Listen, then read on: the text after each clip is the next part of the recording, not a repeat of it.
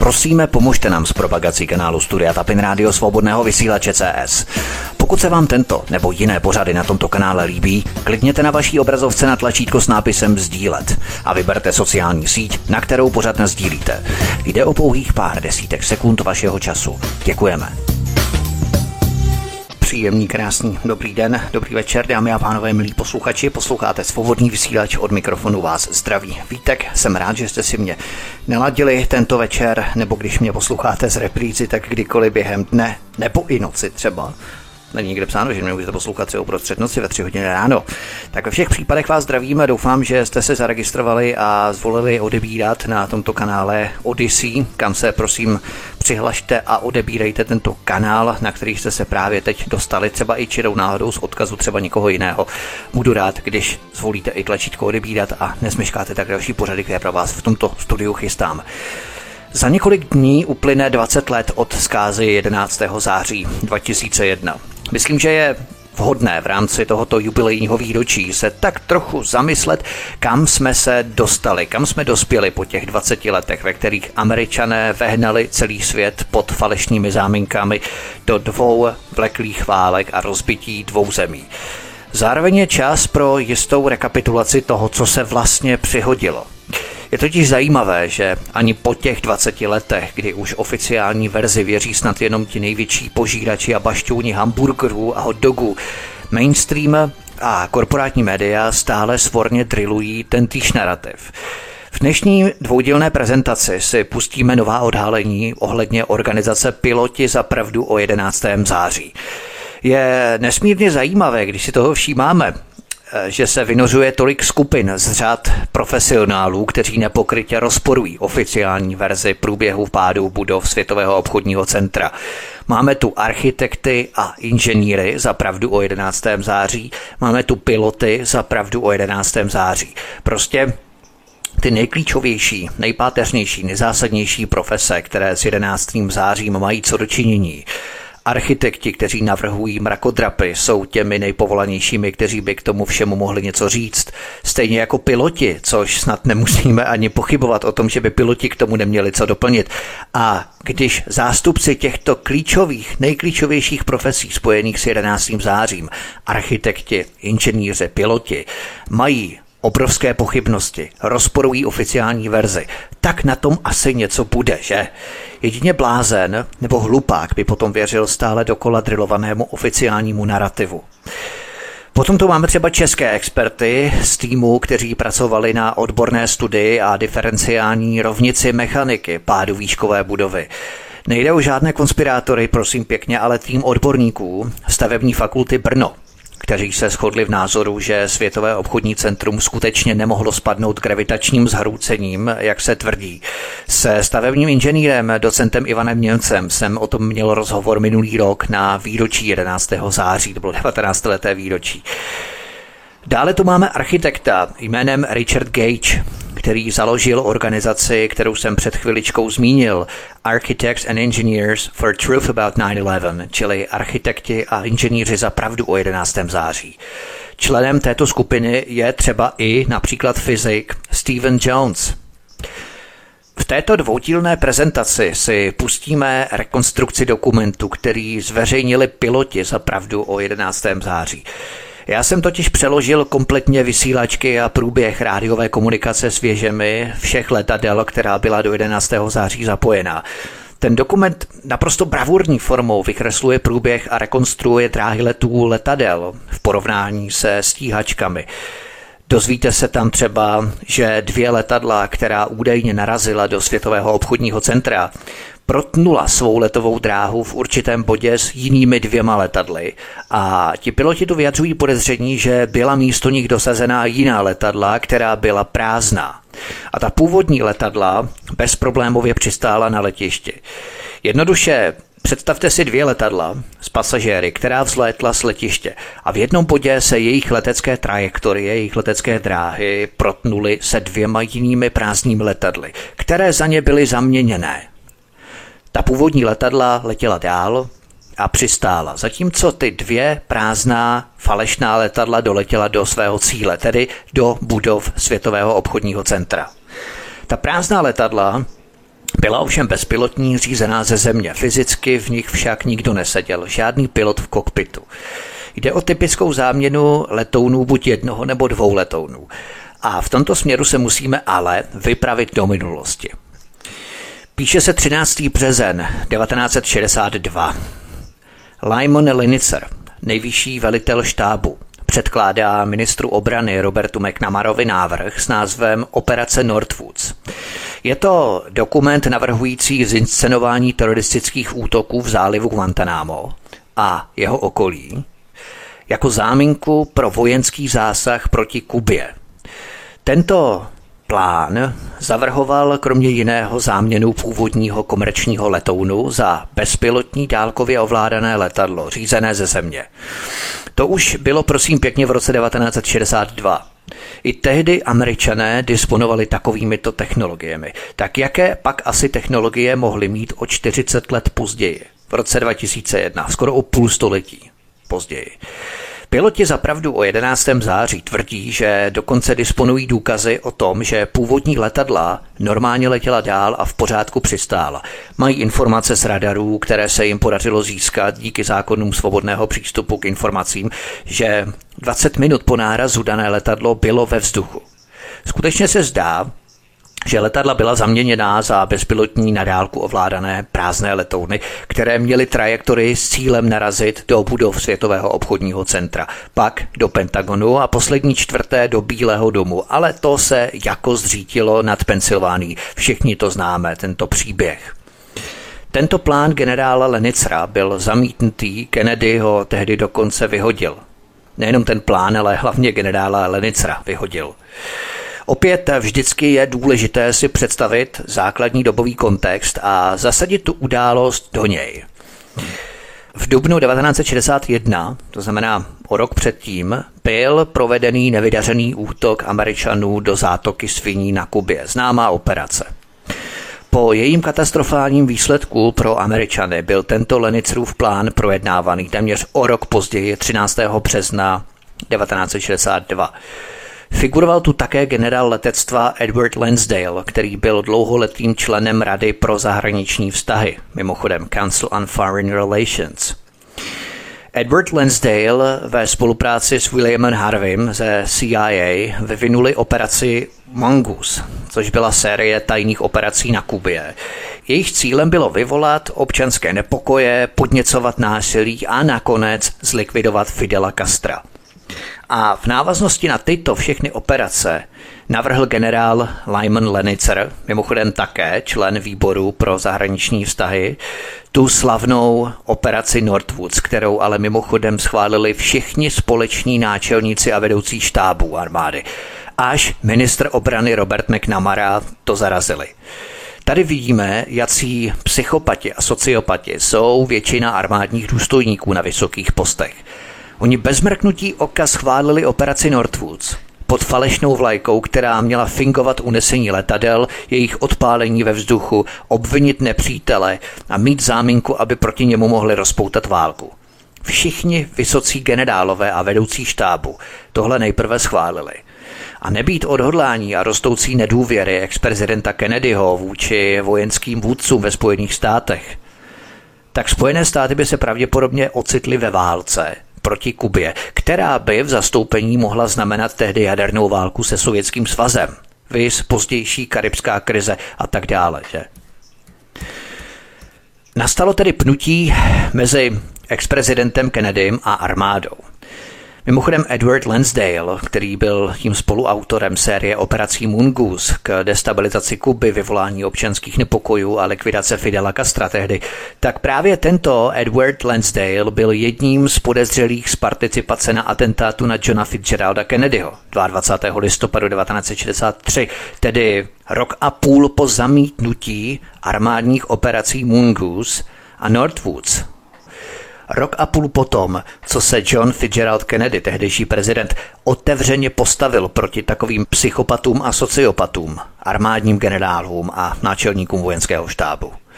Já bych chtěl jenom varovat, abychom si o Johnu Kennedym nevytvářeli takovou tu sluníčkovou romantickou představu jako mírotvůrce a spasitele. Ano, V zastavení válečného konfliktu se Sovětským svazem měl Kennedy jistě maximální zásluhu, ale Víme, že John Kennedy byl podporovaný prostředím šikákské mafie ve státě Illinois. To je mimochodem zajímavé, protože další demokrat Barack Hussein Obama, mimochodem, byl původem také ze Chicaga, stejně jako John Kennedy. Taky taková docela zajímavá souvislost. Ale tu jeho podporu mu tehdy zajišťoval jeho otec Joseph Kennedy, který měl úzké vazby na šéfa šikákské mafie tehdy Sema Giancana. Postava sama Giancana je velmi zajímavá, protože on se z lokálního vůdce mafie, která ovládala velká americká města, v jeho případě to bylo Chicago v Illinois, tak tento Sam Giancana se stal spolupracovníkem CIA. Ale předtím Giancana dělal řidiče třeba samotnému Al Caponemu a tak dále. Jo? A v této šikákské mafii figurovali vedle sama Giancana třeba lidé jako Tony Akar, Johnny Rosselli, Jack Nicoletti a mnoho dalších. Mimochodem zmíněný Johnny Rosselli svědčil dvakrát v roce 1975 před uším výborem pro rozvědku Spojených států o plánech CIA zabít Fidela Castra v operacích Mongoose. Vidíte, jak se ty věci hezky spojují a zapadají do sebe. Kennedy a šikákská mafie – Sam Giancano potom uprchl do Argentíny, ale v roce 1974 se vrátil potom zpátky do Spojených států amerických a co se nestalo? Několik dní před výpovědí Johnnyho Rosselliho dosud neznámý pachatel zastřelil Sana Giancánu, když ve sklepě svého domu v Oak Parku vařil klobásu s paprikou. Vražda Giancána se stala v červnu 1975 jen několik dní předtím, než měl sám San Giancana svědčit před stejným výborem vedle Johnnyho Rosselliho. Vražda šikákského šéfa mafie Sana Giancana přiměla potom Johnnyho Rosselliho k trvalému opuštění Los Angeles a Las Vegas a on utekl do Miami na Floridě. No, jenže v červenci 1975 zmizel i Johnny Rosselli. Jeho rozpadající se tělo bylo nalezené v 55-galonovém ocelovém palivovém sudu, který plaval v zátoce poblíž Miami na Floridě. Federální vyšetřovatelé měli za to, že ho zabila právě šikákská mafie, ale spekuloval se i o tom, že by vypověděl, jak San Giancana spolupracoval se CIA spolu s Johnem Rossellim na likvidaci Fidela Castra v rámci operace Moongoose. Takto dopadali mafiáni, kteří byli zapojení do podpory Johna Fitzgeralda Kennedyho v roce 1960. Mimochodem čerpám z odtajněných dokumentů eh, Donaldem Trumpem před několika lety. Eh, Kennedy se ovšem po vstupu do Bílého domu od šikákského mafiánského syndikátu odvrátil, čímž si vysloužil hněv od celého zločineckého syndikátu mafie v regionu. Ten přístup k šikácké mafii mu vedle otce Josefa Kennedyho zajišťoval zpěvák Frank Sinatra. To se dnes třeba málo ví, ale Frank Sinatra byl úzce spjatý s šéfem šikákské mafie Semem Giancanou. Proto, když se Kennedy v Bílém domě od mafie odvrátil, Frank Sinatra, aby dokázal, že on s mafií stále drží basu, peče s nimi a neodvrátil se od nich, protože by následovala vendeta, že? To je jasné. Tak zpíval 8 dní nebo 8 nocí v kuse v Giancánově klubu Villa Venice, čili Villa Benátky. Frank Sinatra si po nějaké době zasloužil zpět milost mafie, ale o to více hněv mafie dopadal na hlavu Kennedyho, který už s ní nechtěl mít v Bílém domě nic společného. Navíc John Kennedy vedle Marilyn Monroe měl další milenku Judith Campbell Exnerovou, která také spala s šéfem šikákské mafie Semem Giancanou. Oni byli vlastně něco jako švagři John Kennedy a šéf šikákské mafie Sem Giancana.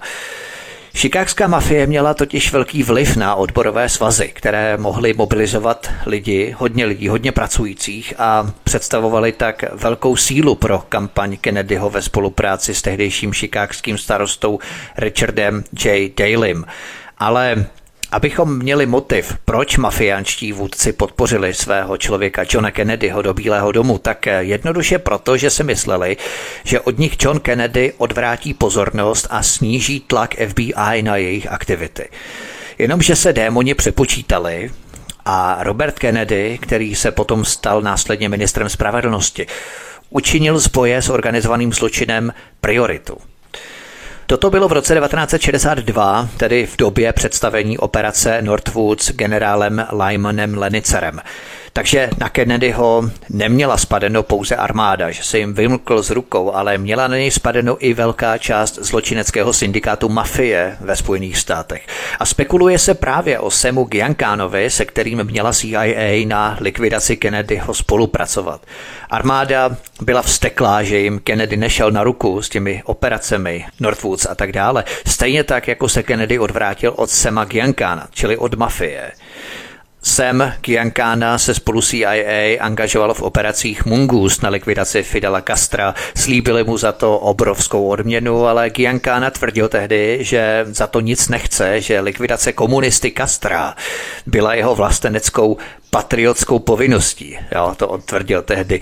Takže zájmy Deep State, čili CIA plus armády, plus mafie, reprezentované Semem Giancanu a dalšími lidmi, všichni měli stejné zájmy, které překazil John Fitzgerald Kennedy, tehdejší prezident. A právě Kennedy jim stál v cestě. Není to více než dobrý důvod ke spojení těchto všech skupin proti Kennedymu. A právě tady někde bychom měli hledat zárodek atentátu na Kennedyho 22. listopadu 1963. Tohle všechno mimochodem tvrdí odtajněné dokumenty Donaldem Trumpem před několika lety. Tak to jenom k dobovému kontextu operace Northwoods, tedy záměny civilních komerčních letadel za bezpilotní letadla ovládaná ze země v předstíraném útoku pod falešnou vlajkou, abychom si uvědomili, jaké napětí a jaká doba tehdy panovala. Ano. My jsme se bavili tedy o roce 1962. Ovšem, armáda začala po atentátu na Kennedyho takovéto projekty jako Northwoods testovat dál a nacvičovat různé manévry a všechno to dává dohromady stejný rukopis jako nacvičování falešné pandemie covidu na ovládání lidstva.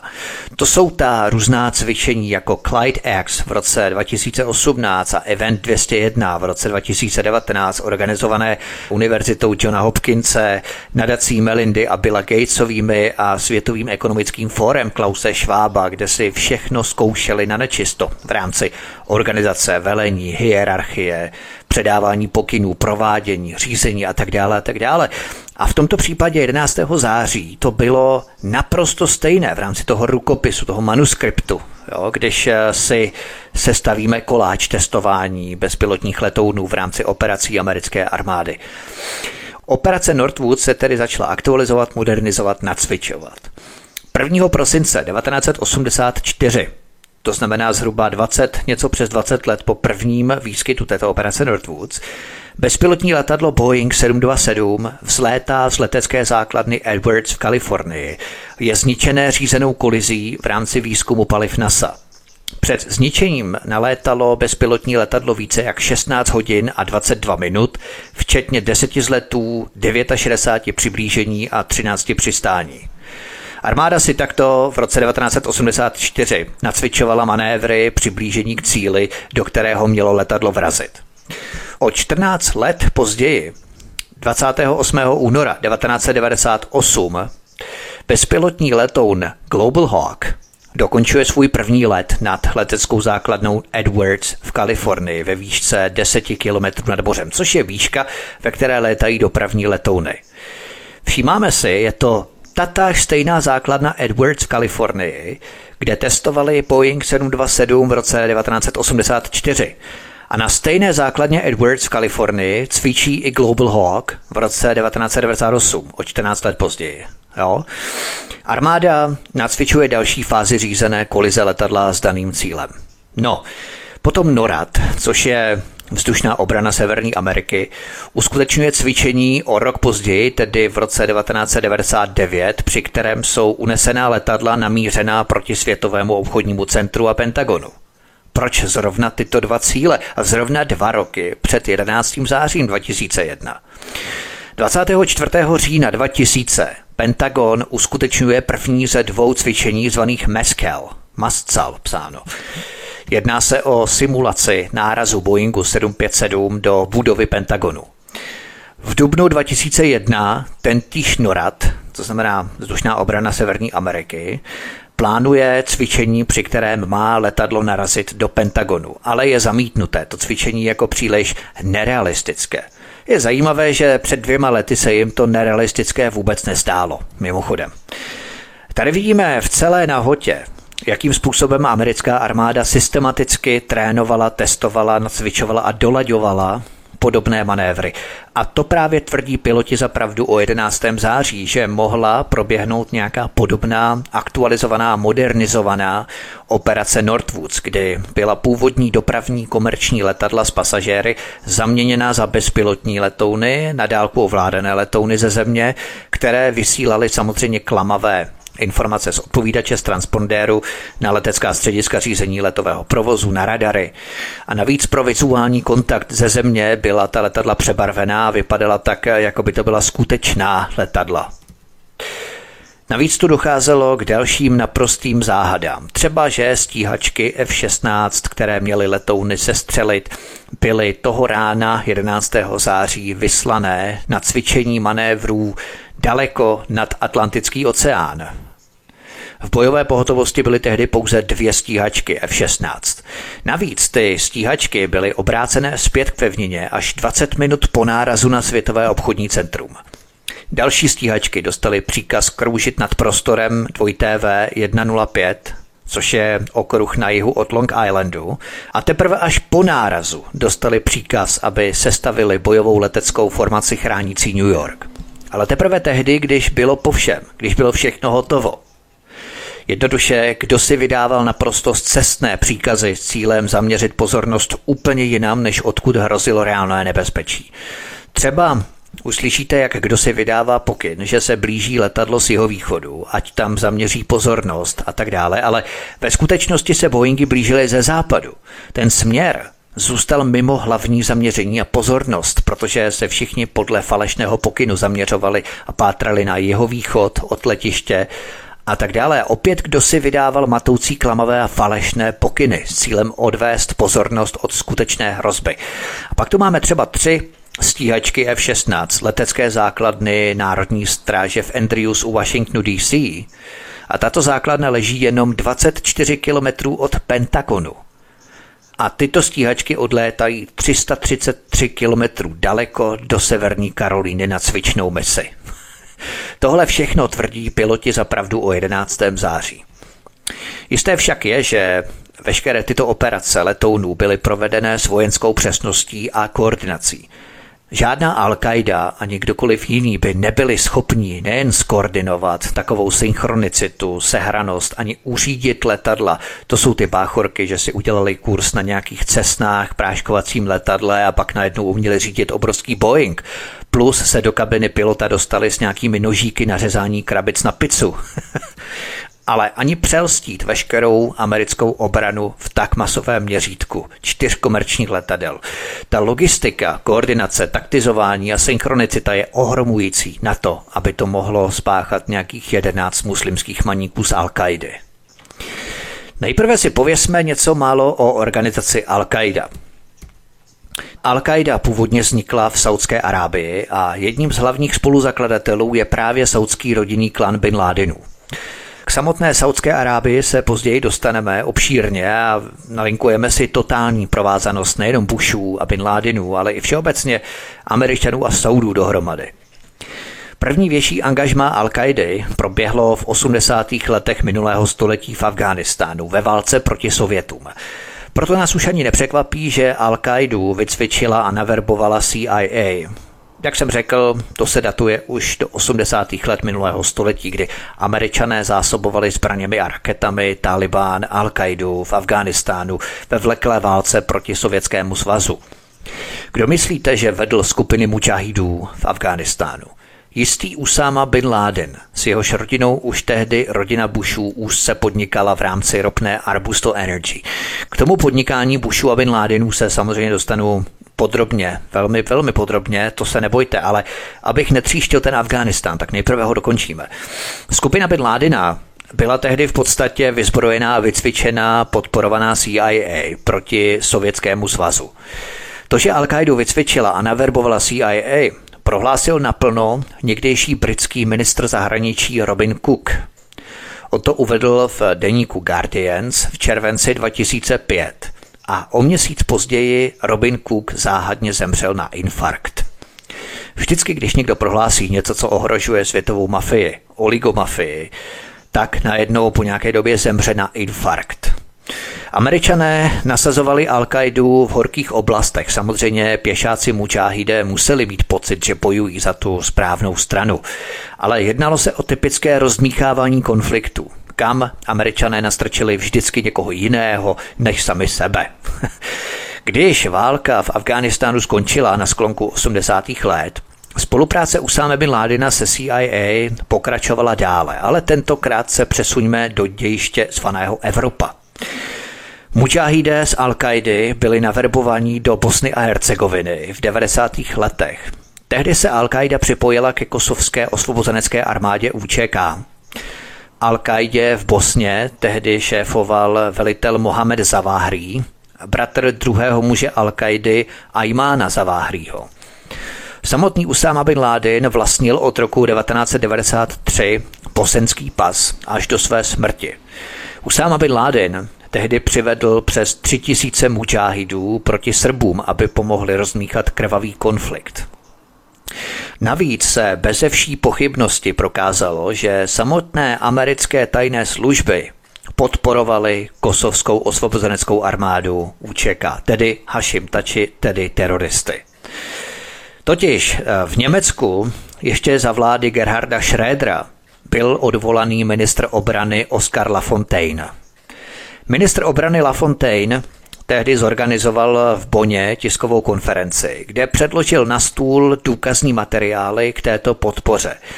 Když skončily boje v Kosovu a bylo podepsáno příměří nařízení rezoluce Rady bezpečnosti OSN číslo 1244, tak se v Kosovu vyskytoval německý kontingent, který měl sbírat a schromažďovat zbraně, které jim kosovská UČK odevzdávala. A na tomto místě chvalme třikrát pověstnou německou důkladnost a důslednost, protože si Němci tehdy zapsali všechna čísla zbraní a potom ty zbraně Němci odevzdali Američanům. Jenomže podobné boje UČK rozpoutala o půl roku později v Makedonii. A opět ti samí Němci sbírali od Albánců zbraně. A tady se ukázala velice zajímavá věc. Zhruba 50% zbraní mělo stejná identifikační čísla jako ty zbraně, co Němci vyzbírali od Albánců od půl roku dříve v Kosovu. ty samé zbraně, které tehdy Němci odevzdali Američanům. A ty samé zbraně se náhle našly u Albánců o půl roku později, už ne kosovských Albánců, ale makedonských. Kromě toho německý ministr obrany Lafontaine tvrdil, že německé spojovací služby zjistily, že během konfliktu v Kosovu albánští teroristé z UČK komunikovali přes americkou spojovací vojenskou družici. Tak to se potom nedivme, že byl Lafontaine odvolaný. A když to seřadíme do kontextu že za několik let po německém ministru obrany Oskaru Lafontainovi vystoupil britský ministr zahraničí Robin Cook, který prohlásil v podstatě to samé, že Al-Qaidu, která podporovala kosovskou armádu UČK, vycvičili a naverbovali američané. Tak to už něco znamená, že? Dva ministři zahraničí a obrany dvou klíčových evropských států poukazují na americkou CIA na Američany, o kterých víme, že zásobovali Taliban a Al-Qaidu v 80. letech minulého století zbraněmi a raketami proti Sovětskému svazu. A typněte si, koho američané dosadili jako premiéra afgánské vlády po jejich vpádu v roce 2001 po svržení dvojčat.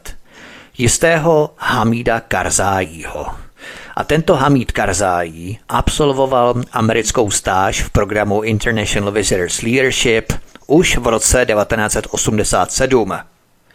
Přesně v době války Sovětského svazu s Afghánistánem, kdy američané vyzbrojovali Taliban raketami proti Sovětům a zároveň zvali vytipované představitele na výměný program nebo stáž, aby si je sformovali a postavili je do čela vlády za třeba 15 let. Oni měli připraveno i nevěděli, kdy samozřejmě v Afganistánu zautočí a tak dále, ale prostě měli tyto lidi připravené v záloze vychované. A tento Hamid Karzai a k tomu se dostanu v související sekci, byl generálním ředitelem zbrojařské korporace Carlyle Group, ve které figuroval rodinný klan Bushů i saudský rodinný klan Bin Ládinů.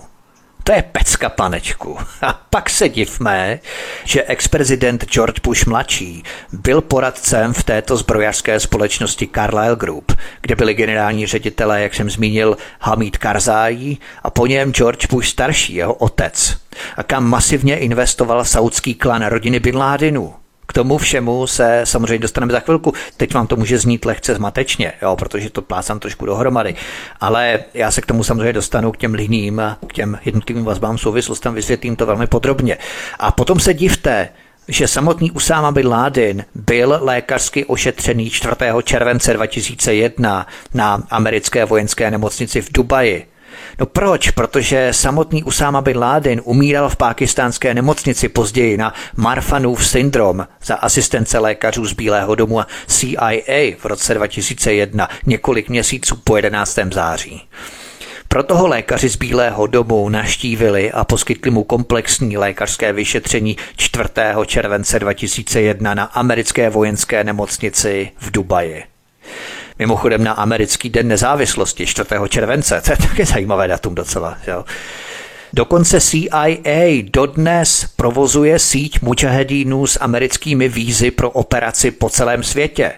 Samotná americká ambasáda v Riádu v Saudské Arábii vydává víza teroristům a pokud by mě chtěl teď někdo napadnout, že mám tyto informace nepodložené a tak dále, tak hezky honem rychle zabrzděte. Protože přesně tohle totiž prohlásil bývalý šéf vízového oddělení amerického velvyslanectví v Riádu Michael Springman.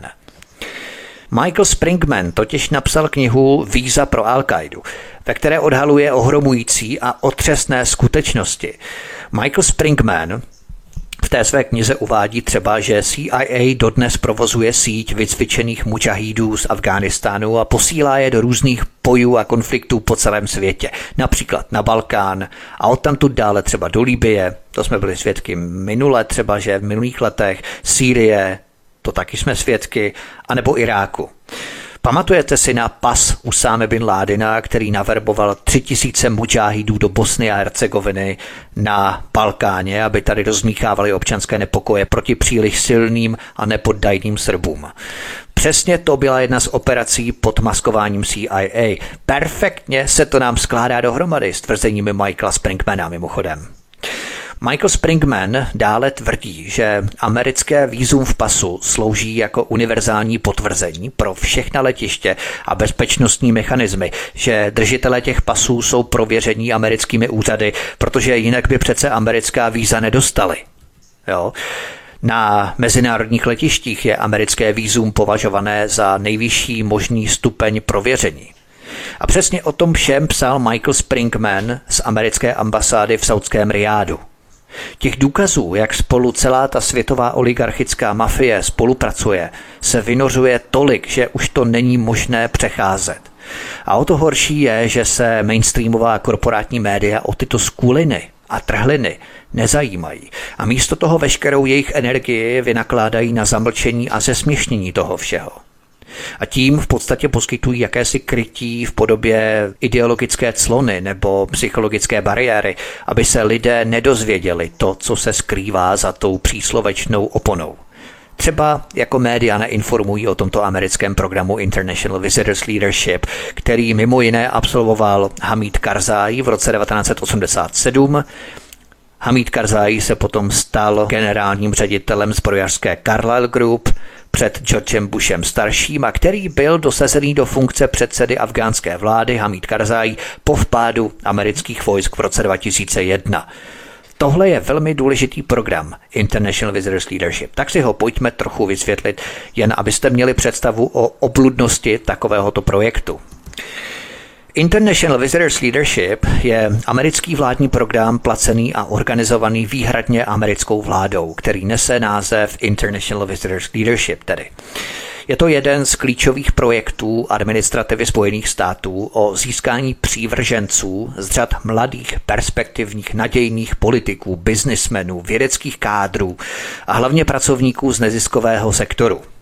Jde jednoduše o lidi, které si pracovníci ze služby americké ambasády vytipují a které americká vláda pozve k okružní cestě po Spojených státech, aby pod záminkou studijního pobytu u nich zbudila citlivost k zájmům této země, tedy Spojených států amerických. Americká vláda pečlivě připraví okružní stáž pro cizí vedoucí perspektivní nebo chcete-li nadějné představitele, stávající i budoucí. Ti absolvují setkání s americkými senátory, kongresmeny, členy eh, sněmovny reprezentantů, ministry, akademickými představiteli, zástupci z neziskového sektoru, jednoduše občanskou společností, naštíví 4, 5, 6 států, od Kalifornie, Arizony přes Texas, Oregon až po New York a samozřejmě Washington DC. A všechno tohle ve vás zanechá monumentální velkolepý dojem a samozřejmě to ve vás zbudí vděk, že vám tento okružní pobyt program americká armáda umožnila. Úžas přece jen vidět tolik států najednou, setkat se s tolika lidmi, absolvovat tolik prohlídek, kongresů, kapitolu, muzeí, všechno podle zaměření a profese dané osoby, protože tyto programy jsou šité na míru a zároveň to ve vás zbudí zvýšenou citlivost k zájmům Spojených států, protože přece každý vám říká, jak co ve Spojených státech funguje, jakou činnost vyvíjejí, jaká je agenda, v jakém oboru je zrovna v kurzu a všichni se dychtivě zajímají o vaše názory, postřehy, co si o tom myslíte.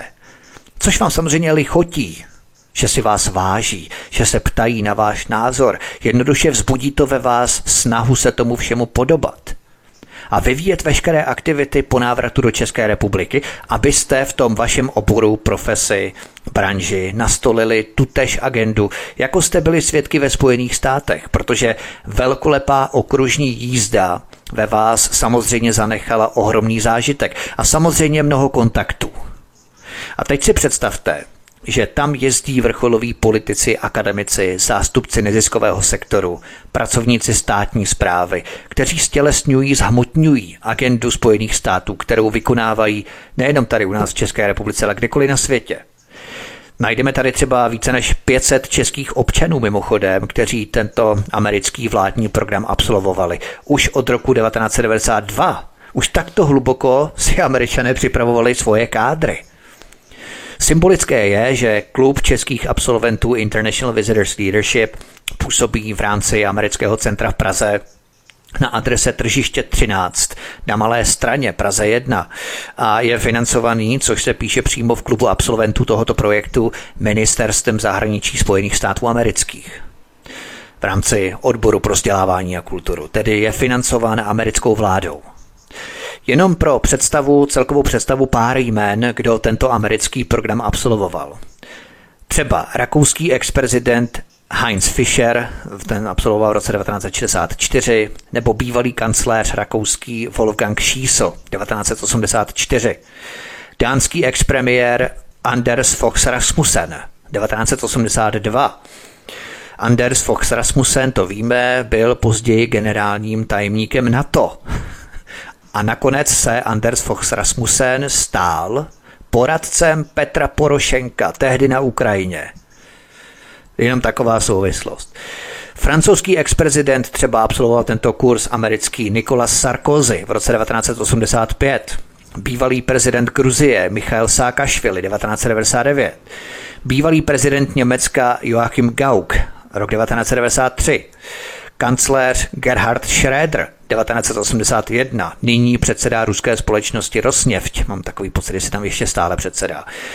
Bývalý italský premiér Romano Prodi 1979, Bývalý premiér Norska Jens Stoltenberg 1988, později také generální tajemník NATO, stejně jako Anders Fogh Rasmussen, dánský premiér bývalý. Bývalá premiérka v Polsku Beata Šidlová 2004.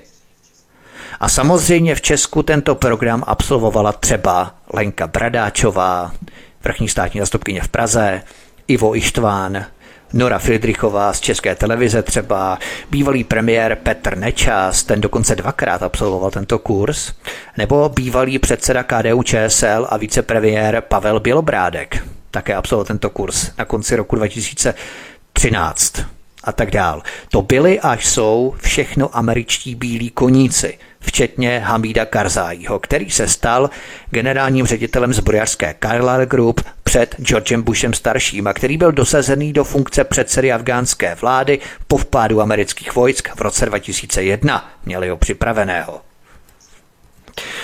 Podívejme se teď na historii, těsnou provázanost a souručenství mezi rodinnými klany Bushů a Bin Ládinů. Těch nevysvětlitelných záhad a okolností, vazeb, spojení a souvislostí tu máme celou řadu, když začneme hlouběji tuto operaci 11. září zkoumat a kutat. Mnozí z vás třeba ještě nevíte, že Bushové a Bin Ládinové spolu úzce spolupracovali už od 70. let minulého století. Byly to rodiny, které se znaly, naštěvovali se, pěstovali mezi sebou přátelské vztahy a samozřejmě spolu podnikali. V roce 1971 se poprvé objevila fotografie v anglických novinách. Tato fotka ukazuje, že Usáma bin Laden ve věku 14 let a jeho bratr Sálem bin Laden ve věku 19 let si užívají letní dovolenou v hotelu Astoria ve švédském Falunu. Majitelka hotelu Kristýna Ackerbládová uvedla pro list Daily Mail, cituji, byli to krásní chlapci, tak elegantně oblečení, všichni je milovali. Tehdy se psal rok 1971. Posuňme se teď o sedm let později. V roce 1978 založil George Bush mladší a starší bratr Usáma bin Ládena Sálem bin Laden společnost Arbusto Energy, ropnou společnost se sídlem ve městě Midland v Texasu, tedy v domovském státě Bushu. Sálemu bin Ládenovi bylo tehdy 26 let. Už před rokem jedna z největších stavebních společností Bin Ládinů na Středním východě, kterou vedl starší bratr Usámy Sálem Bin Ládin, investovala do této začínající ropné Arbusto Energy rodiny Bushů. Bin Laden byl také blízkým přítelem tehdejšího saudského krále Fahda. Máme tu tedy prvotřídní napojení na skutečně vrchní kastu a smetánku saudských šejků s rodinou Bushů. Od té doby se datuje spolupráce Bushu a Bin Ládinu, která dále rozkvétala. Zástupce obchodních styků Bin Ládinu a Bushu byl tehdejší agent CIA Jim Butt. Toho Saudové pověřili, aby je zastupoval v Americe při dojednávání obchodů s rodinou Bushu. Agent CIA Jim Butt a George Bush mladší byli blízkými přáteli od doby, kdy spolu byli v Národní letecké stráže, už od vojny v podstatě se znali v Texasu, ale to už je příliš, řekněme, hluboké rozvádění, protože tam se prali masivně peníze z drog a zbraní přes Bank of Credit and Commerce International. Dokonce přes tuto banku se platili zbraně mučahedínům v Afghánistánu tehdy v boji proti Sovětům a na tuto banku byl napojený i Khalid bin Mahfuz ze Saudské Arábie a od této banky si půjčovala i Bushova Arbusto Oil Company, Arbusto Energy. V roce 1991 byla tato banka vyšetřovaná a tisk ji tehdy nazval nejskorumpovanější finanční institucí v historii. Musíme si uvědomit, abychom se dostali do kontextu té doby, že o čtyři roky dříve, v roce 1974, tehdy Henry Kissinger uzavřel tajnou dohodu se saudskou-arabskou měnovou agenturou SAMA. Součástí této tajné dohody mezi Washingtonem a Riádem byla záruka ze strany Saudské Arábie, že organizace zemí vyvážejících ropu, tedy OPEC, bude obchodovat s ropou pouze v dolarech. A na oplátku Saudská Arábie požadovala zaručení vojenské bezpečnosti a možnost velkorysé koupě amerického obraného vybavení, vojenského vybavení. Odtud se datuje obrovská, přímo monstrózní spolupráce Američanů se Saudskou Arábií.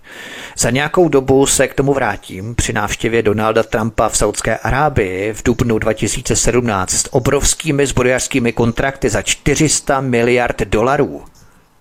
Trump prostě plnil jenom to, k čemu se zavázali touto tajnou dohodou před 40 lety, že Saudové budou nakupovat americké obrané vybavení. Teď jenom chci, abychom se vpravili do toho dobového kontextu, protože to je vždycky velmi důležité, jak jsem třeba popisoval toho Kennedyho, tak to je něco podobného. Co té spolupráci mezi rodinami Bushů a Bin Ladenů předcházelo? a co je obklopovalo nebo obestíralo v rámci té doby. To je velmi důležité. Ale, jak říkám, to bychom se za chvíli dostali mimo hlavní linii a měli bychom v tom zmatek. Vraťme se tedy přímo k Bushům a Bin Ladenům. Co se ale nestalo? Jedno ráno 29. května 1988, tedy 10 let po začátku spolupráce Sálema Bin Ládena a George Bushe mladšího, došlo k velmi podivné letecké havárii poblíž města San Antonio v Texasu. Jedno ultralehké letadlo záhadně narazilo do drátů elektrického vedení zhruba 50 metrů nad zemí. Kdo myslíte, že tehdy seděl na palubě toho letadla? Starší bratr Usámy Sálem bin Laden, který mohutně investoval do Bushovy ropné společnosti. Takto se rodina Bushů odvděčuje svým obchodním partnerům. A v roce 2000 se odvděčila po druhé i Usámu bin Ládinovi, stejně jako jeho staršímu bratru Sálemu bin Ládinovi. Nejednalo se ale o nehodu jenom tak nějakou. Majitel toho letiště a bývalý mariňák Earl May vzpomínal takto, cituji. Byl to velmi zkušený pilot, byl to dobrý pilot. Jenom nemůžeme pochopit, proč se rozhodl točit doprava místo doleva. Další 77-letý pilot ve výslužbě Gary Aukbeck z New Brownsfields eh, situaci popsal takto. Nikdo nemohl přijít na to, proč se pokoušel letět zrovna nad elektrickým vedením. Totiž, abychom to pochopili a byli v obraze. Sálem Bin Laden měl více než 15 000 hodin letových zkušeností. Přesto se z jeho východu záhadně stočil na západ, aby překřížil elektrické vedení ve vzdálenosti půl kilometru od něj. Naprosto nepochopitelné od zkušeného pilota s 15 tisíci nalétanými hodinami. Je to naprosto neuvěřitelné. A my se jenom můžeme ptát, bylo v letadle už nějaké zařízení, ze kterého se letadlo ovládalo na dálku ze země? Něco jako bezpilotní dron? Pilot jednoduše ztratí nad letadlem kontrolu a jenom bezmocně přihlíží tomu, jak letadlo proti jeho vůli zatáčí na opačnou stranu. Američané už tehdy takové technologie měli. Vzpomínáte na to, jak jsem popisoval operaci Northwoods, tedy letadlo ovládané na dálku ze země. Už 1. prosince 1984 bezpilotní letadlo Boeing 727 zlétá z letecké základny Edwards v Kalifornii a je zničené řízenou kolizí v rámci výzkumu paliv NASA. Před zničením nalétalo bez pilota více jak 16 hodin a 22 minut včetně deseti zletů, 69 přiblížení a 13 přistání. Bez pilota, letadlo bez pilota. Jak těžké by bylo nainstalovat takové zařízení do ultralehkého letadla, když to zvládli už o čtyři roky dříve s obrovským Boeingem? Zkouška bezpilotního Boeingu proběhla v roce 1984 a Sálem Bin Laden zemřel v rámci té letecké nehody v roce 88, tedy o čtyři roky později. Američané tehdy prokazatelně měli takovéto technologie. A bylo něco takového v ultralightu, ve kterém se zkušený pilot Salem Bin Laden stočil naprosto nesmyslně a nepochopitelně na druhou stranu, aby překřížil dráty elektrického vedení, aby to do nich přímo napálil zkušený pilot s 15 000 naletanými hodinami. Pojďme ale dál.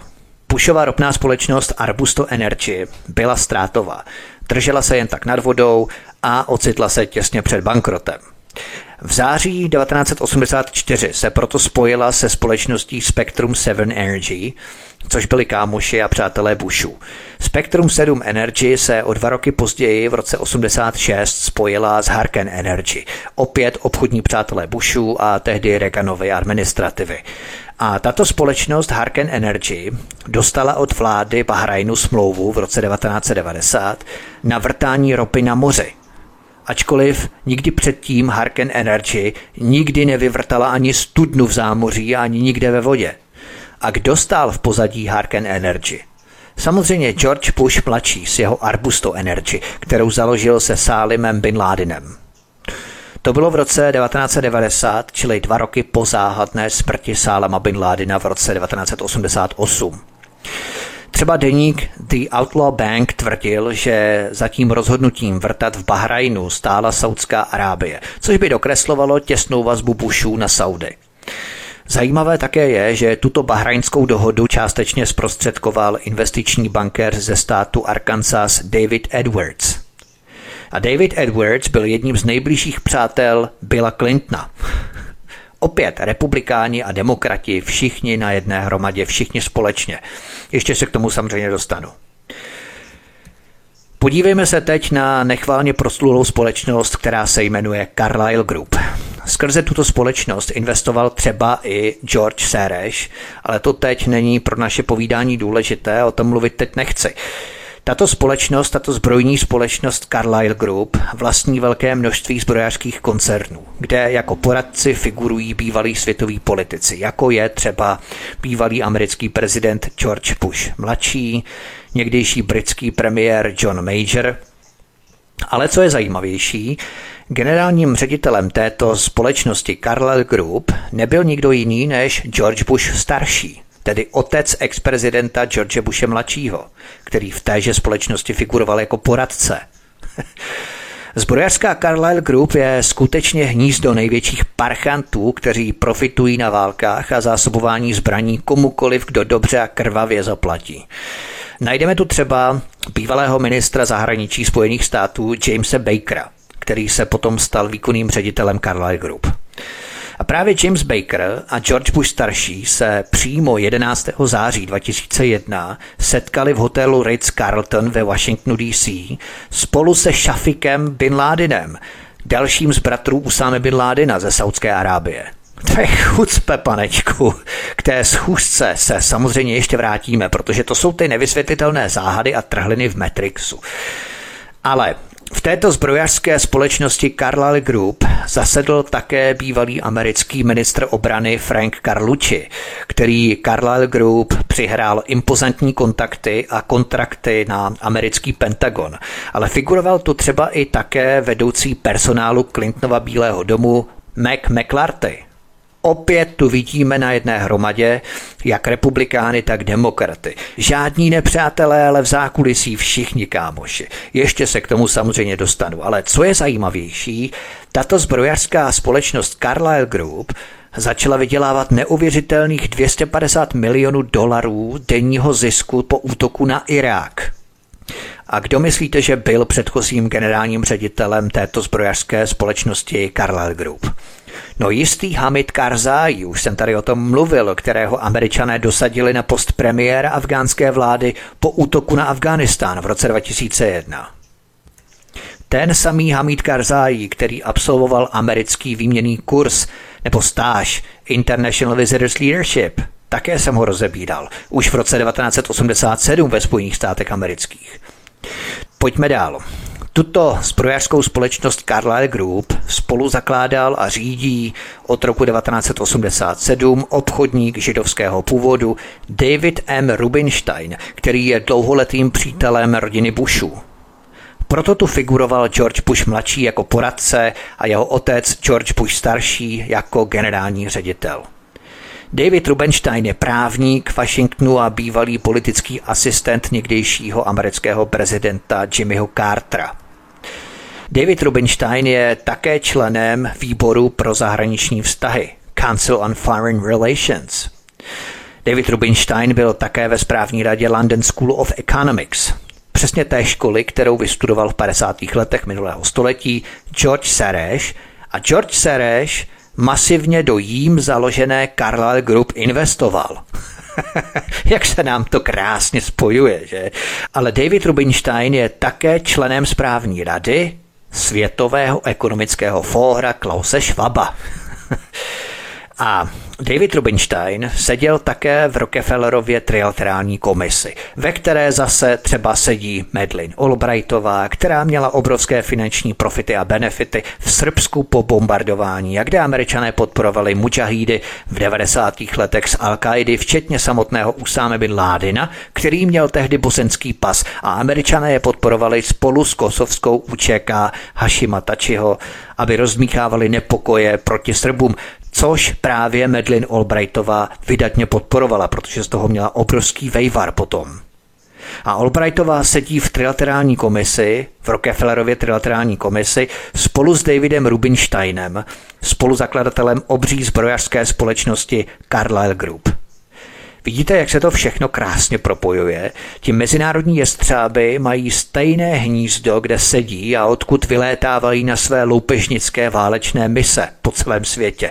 Do této zbrojařské společnosti Carlyle Group mohutně investoval také bohatý saudský klan Bin Ládinů. V čele se šejkem Mohamedem Bin Ládinem, který má 52 dětí, včetně slavného Usáme Bin Ládina – Vedle rodiny Bin Ládinů také do Carlyle Group masivně investoval saudsko-arabský princ Al-Walid bin Talal.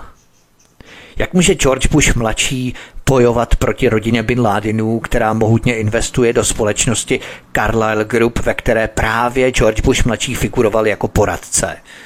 Vždyť to je naprosto neslíchané. George Bush byl poradcem společnosti Carlyle Group, do které mohutně investoval saudský rodinný klan Bin Ládinů.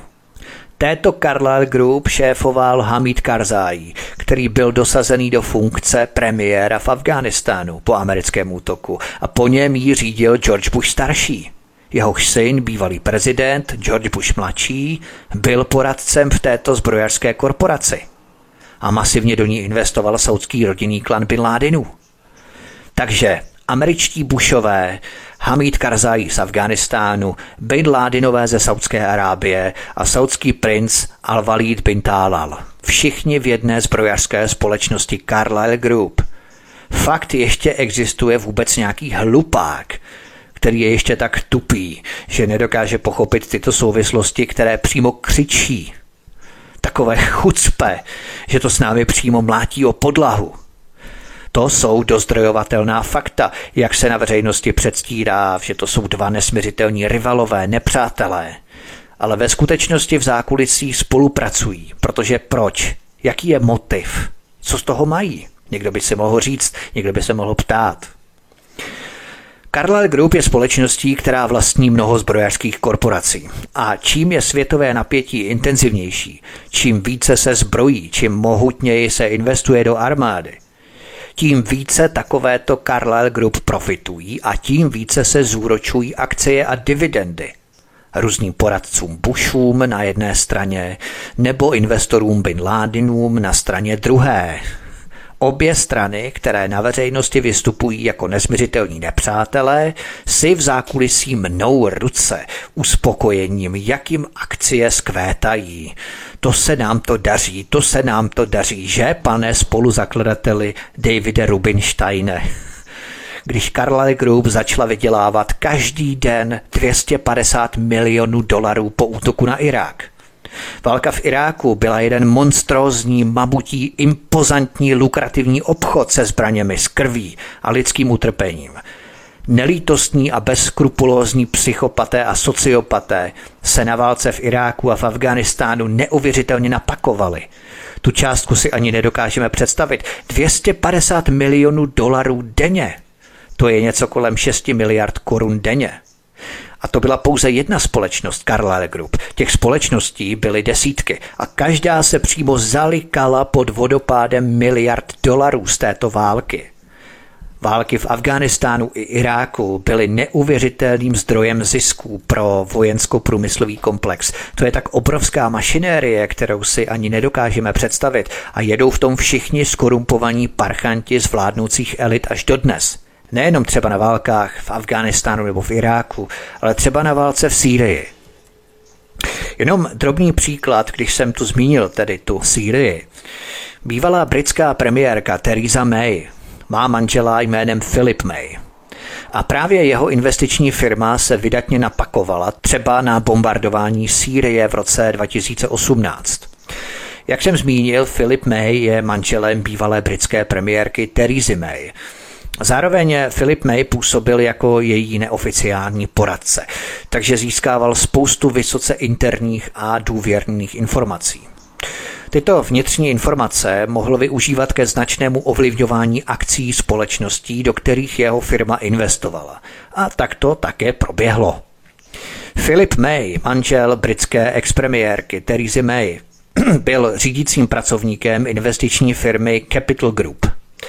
Tato investiční firma Capital Group kupuje akcie společností z různých oborů po celém světě. Ale co je zajímavější, tato Capital Group Filipa Maye nakoupila i tisíce akcí největší světové zbrojařské firmy Lockheed Martin Corporation. Capital Group Filipa Maye vlastnila v březnu 2018 asi 7,9 akcí firmy Lockheed Martin, což byl podíl v hodnotě v ten okamžik více než 7 miliard liber. A teď, 14. dubna, to bylo tedy v březnu, a 14. dubna 2018 Theresa May nařídila britský vojenský zásah v Sýrii v rámci fingovaného chemického útoku v městě Duma. To si možná pamatujeme, útok ve městě Duma v roce 2018. V tomto zásahu byl poprvé použitý nový typ střely s plochou dráhou letu, zvaný JASSM. Jenže tato střela JASSM je vyráběna výlučně touto zbrojařskou firmou Lockheed Martin Corporation. Každá z těchto střel JSSM, z těch střel s plochou dráhou letu, stála zhruba milion dolarů a v důsledku jejich širokého použití akcie Lockheed Martin citelně stouply. Takže firma Capital Group, manžela britské premiérky Filipa Maye, se na akcích Lockheed Martin napakovala neskutečným způsobem. A to otvírá řadu otázek. Věděl Philip May, už v březnu 2018 z kruhů kolem manželky Theresa May, že se chystal nějaký fingovaný útok v Sýrii, konkrétními raketami s plochou dráhou letu JSSM firmy Lockheed Martin, a proto masivně kupoval už předem, ještě před útokem v březnu, ten útok byl v dubnu, on v březnu kupoval tisíce akcí Lockheed Martin, v tomto případě manžel tehdy úřadující premiérky Theresa May měl prospěch z rozhodnutí jeho manželky, která vydala pokyn k bombardování Sýrie. Tak to je jenom takový příklad, ale vraťme se zpět ke zbrojařské Carlyle Group, ve které seděl klan Bushů a do které investovali Saudové jako Bin Ládinové nebo saudský princ Al-Walid bin Talil a kde byl generální ředitel Hamid Karzai, pozdější premiér afgánské vlády a kterou spolu založil obchodník židovského původu David M. Rubinstein. Pojďme ale ještě dál. Židovský obchodník a spoluzakladatel zbrojařské Carlyle Group David Rubenstein zná ještě dalšího židovského obchodníka Larryho Silversteina. Vyhledejte si třeba Israel Bonds, tam figurují oba dva vedle sebe hezky pěkně v rozhovoru celkem nedávno v roce 2020, jak David Rubinstein, tak Larry Silverstein. A kdo pak byl Larry Silverstein? Larry Silverstein byl vlastníkem budovy Světového obchodního centra číslo 7. A právě tento Larry Silverstein uzavřel 24. července 2001, považte necelé dva měsíce před pádem dvojčat, 6 týdnů zhruba, včetně jím vlastněné budovy číslo 7, do které nevrazilo žádné letadlo, ale která se přesto zřítila, tak 24. července 2001 tento Larry Silverstein uzavírá kontrakt za 3,2 miliardy dolarů na 99-letou nájemní smlouvu, ale tentokrát ne pouze na jím vlastněnou budovu číslo 7, ale na celý komplex budov Světového obchodního centra. A těch šest týdnů před údajným teroristickým útokem byla součástí této nájemní smlouvy pojistka v hodnotě 7 miliard dolarů, samozřejmě pro případ překvapivě teroristického útoku. Kdo pak to Larry Silversteinovi asi poradil? Že by jeho další židovský kámoš David Rubinstein, spoluzakladatel zbrojařské Carlyle Group a velmi úzký přítel rodiny Bushu, který měl od Bushů, nejenom mladšího poradce Bushe, ale staršího generálního ředitele předtím, Bushe staršího, exkluzivní informace předem.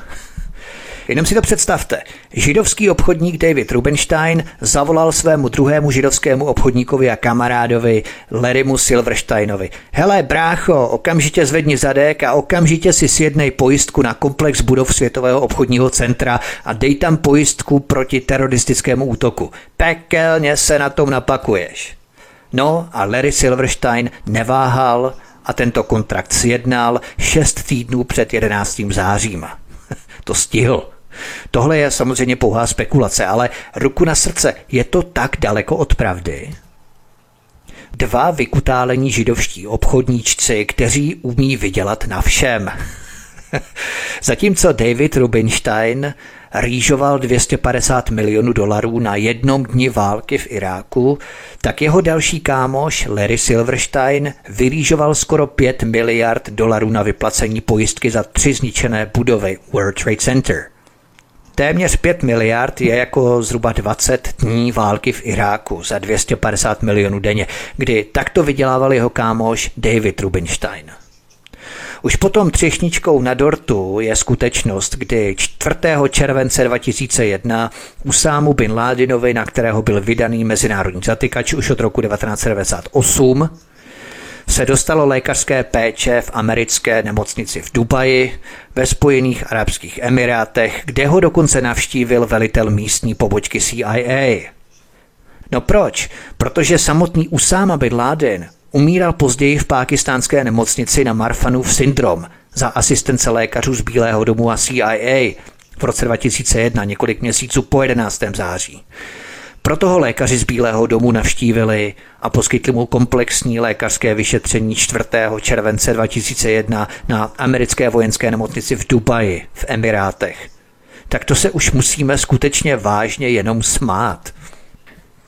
Tyto dva rodinné klany Bushů a Bin Ládinů, které na veřejnosti působí jako nesměřitelní protivníci a rivalové, jsou v zákulisí jedna parta, která drancuje, loupí a devastuje planetu a rozeštvává jednotlivé frakce skupin lidí na planetě, v různých místech planety, v horkých oblastech – proti sobě, aby obě strany zásobovaly zbraněmi, municí, raketami, letadly, aby se mezi sebou mydlili, řezali a mlátili.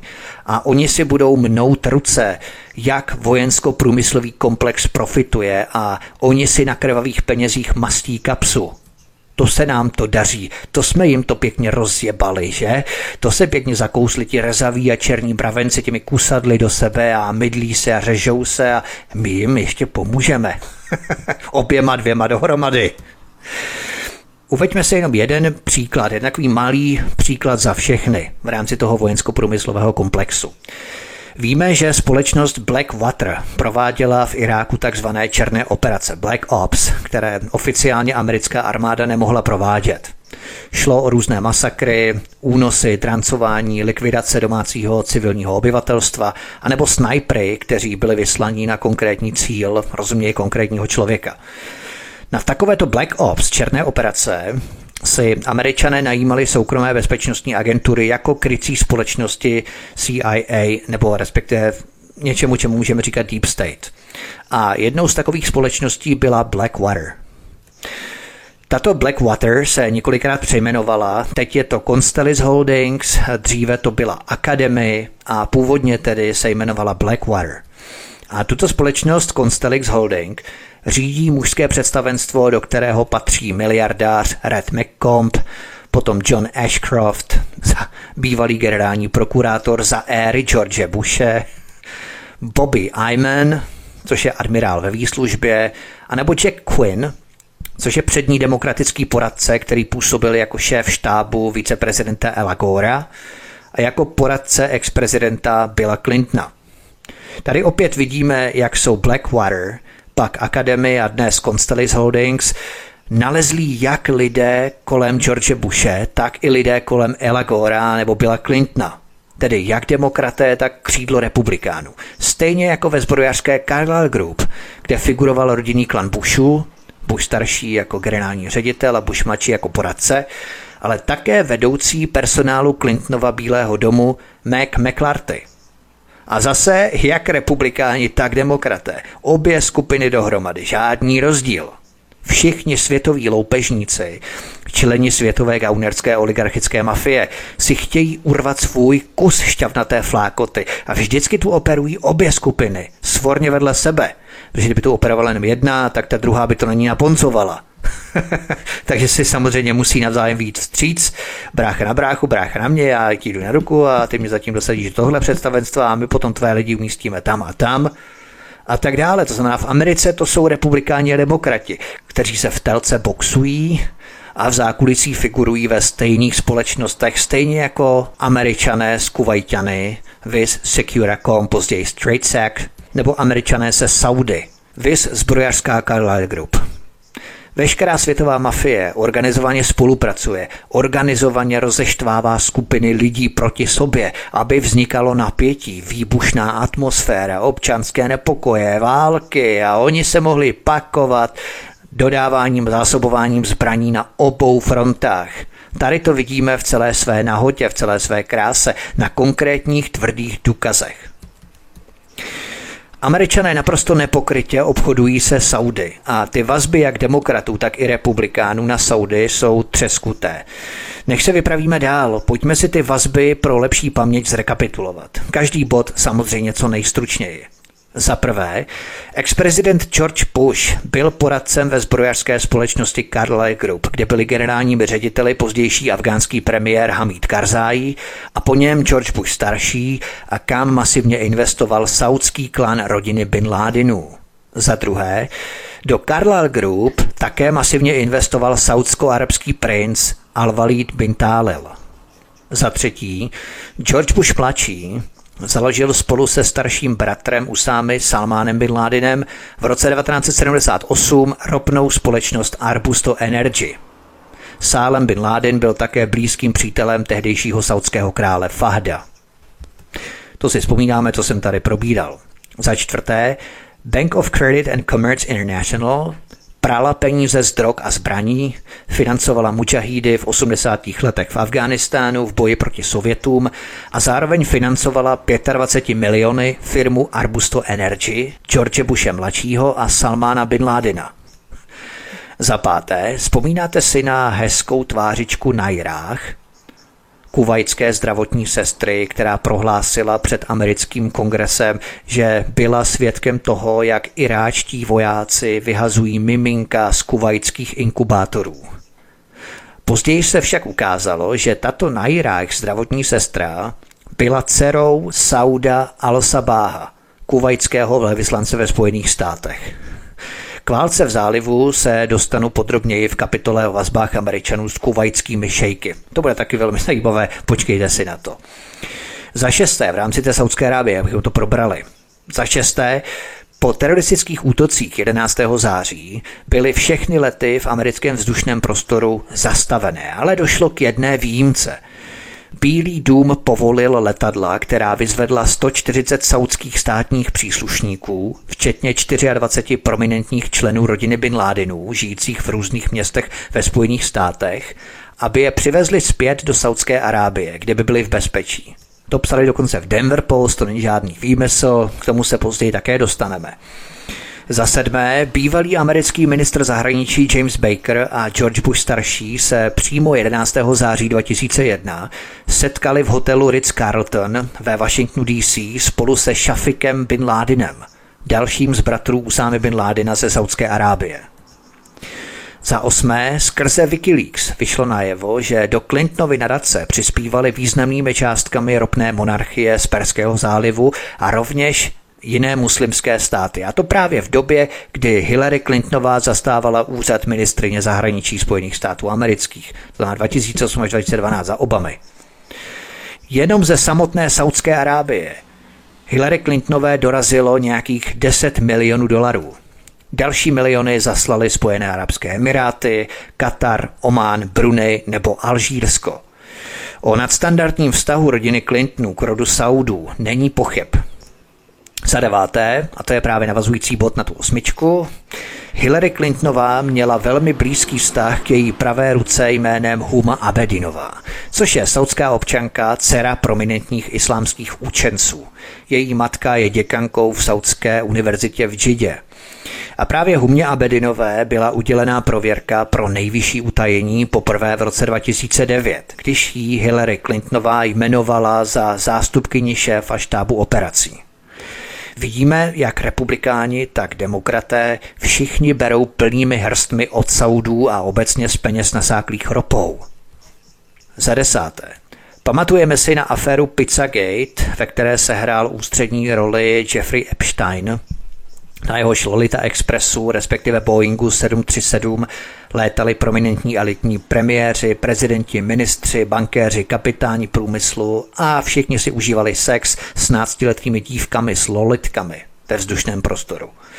Tak Jeffrey Epstein měl naprosto významné krytí v nejdůležitějších kruzích a významných pozicích světové oligarchie. Udržoval kontakty třeba s bývalým izraelským premiérem Ehudem Barakem, bývalým britským ministerským předsedou Tony Blairem a nebo saudským korunním králem Mohamedem bin Salmánem.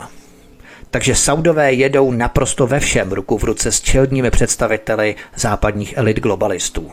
Saudové takto úzce podnikají nejenom s Američany, ale třeba si Saudové uplácejí i jiné státní představitele. Za jedenácté. Ve Španělsku před pár lety probíhala medializovaná kauza, ve které otec krále Filipa VI., král Juan Carlos, který je v penzi, ale stále ve veřejném prostoru, byl vyšetřovaný kvůli offshoreovému účtu s penězi, které dostal před deseti lety od saudsko-arabského krále šlo o, a teď se podržte, 100 milionů euro. Co musel španělský král Saudům slíbit, když mu jen tak na offshoreový účet střelili Mírnix Týrnix 100 milionů euro, což je zhruba 2,5 miliardy korun. Tady vidíme, že mezi těmi vrcholovými elitami protékají obrovské peníze, které si ani nedokážeme představit. Za 12. třeba ukrajinský parlament schválil před několika lety zákon o rozprodeji ukrajinské půdy zahraničním investorům a komukoliv, kdo složí na stůl peníze. Ten limit byl nastavený na 200 tisíc hektarů půdy na jednoho kupujícího. To byl minimální limit 200 tisíc hektarů půdy. Velký zájem má právě Saudská Arábie, překvapivě, která koupila největší ukrajinskou agrofirmu, zemědělskou firmu, největší ukrajinskou. Tehdy šlo o to, že Mezinárodní měnový fond, to jsou ti jestřáby, kteří taky zahrnují do kutají Srby, že půjčili jim, samozřejmě potom, když jim rozflákali zemi na padrč, tak jim potom půjčili milostivě, aby to mohli platit a byli zadluženi do konce života a další tři generace, tak tento Mezinárodní měnový fond zatlačil tehdy Ukrajinu do kouta, a sdělili jim, že bez prodeje půdy investorům nebude už žádná další půjčka Ukrajině. Takže si Ukrajinu rozeberou na kusy, supy a hyeny, opět globalisté a opět Saudové se mezi nimi výrazně výjímají. Za třinácté. Možná si taky vzpomínáme, že v neděli 30. dubna 2017 naštívila německá kancléřka Angela Merkelová Saudskou Arábii. Tady se setkala se saudským králem Salmanem bin Abd al-Azízem a s jeho zástupci. Merkelová tehdy sdělila saudským představitelům, že Evropa má nadále zájem o dohodu o volném obchodu se státy Perského zálivu. Saudská Arábie a Spojené arabské emiráty mimochodem jsou největšími německými obchodními partnery na Blízkém východě. A kromě jiných smluv a memorand Merkelová uvedla tehdy, že Německo bude nadále nabízet školení pro saudskou policii, bezpečnostní složky a pohraniční stráž. Chápete to? Německo školí a cvičí saudskou policii, vojáky a pohraniční stráž. Na co pohraniční stráž před uprchlíky? Německo, které na jedné straně vyřvává Refugees Welcome uprchlíci vítejte a na druhou stranu cvičí saudskou pohraniční stráž, aby si hlídali jejich vlastní hranice před uprchlíky. Takové chucpé, že to s námi přímo mlátí o futra dveří. Nám sem Německo láduje miliony uprchlíků a to samé Německo cvičí saudskou pohraniční stráž, aby jim do země uprchlíci neproudili. Do arabské země, arabští uprchlíci. Proč to dělají, pro boha? Někdo by se mohl zeptat. Rodina Saudů v Saudské Arábii využívala bohatství sropy k ukotvení sociálního blahobytu a smíru. Do takové míry, že země do dnešní doby připomíná spíš západní vyspělou zemi. Ovšem se sociálním standardem někdejšího Švédska. Dnes už ne, Švédsko je dnes úplně někde jinde. Jo, ale to je i jeden z důvodů, proč Riad odmítá přijímat muslimské běžence a uprchlíky ze Sýrie, z Afriky a z ostatních zemích muslimského světa, protože by tito uprchlíci rozvrátili sociální blahobyt a smír v zemi Saudů. Mají strach o uchování svého sociálního standardu v rámci své rodinné diktatury. Oni to nedělají jenom tak, ale mají k tomu zatraceně dobrý důvod. Saudové jsou přímo ve středu té globální hry, ruku v ruce se západními velmocemi. Za 14. v roce 2016 německá vláda schválila tehdy několik vývozů zbraní do Saudské Arábie a Ománu. Bylo to konkrétně 23 vrtulníků Airbus, 660 kulometů, 660 dodatečných hlavní a 550 samopalů. Tím dodavatelem byla tehdy německá zbrojařská firma Heckler a Koch. Dál 130 automatických pistolí a automatických pušek a 65 tisíc nábojů do minometu.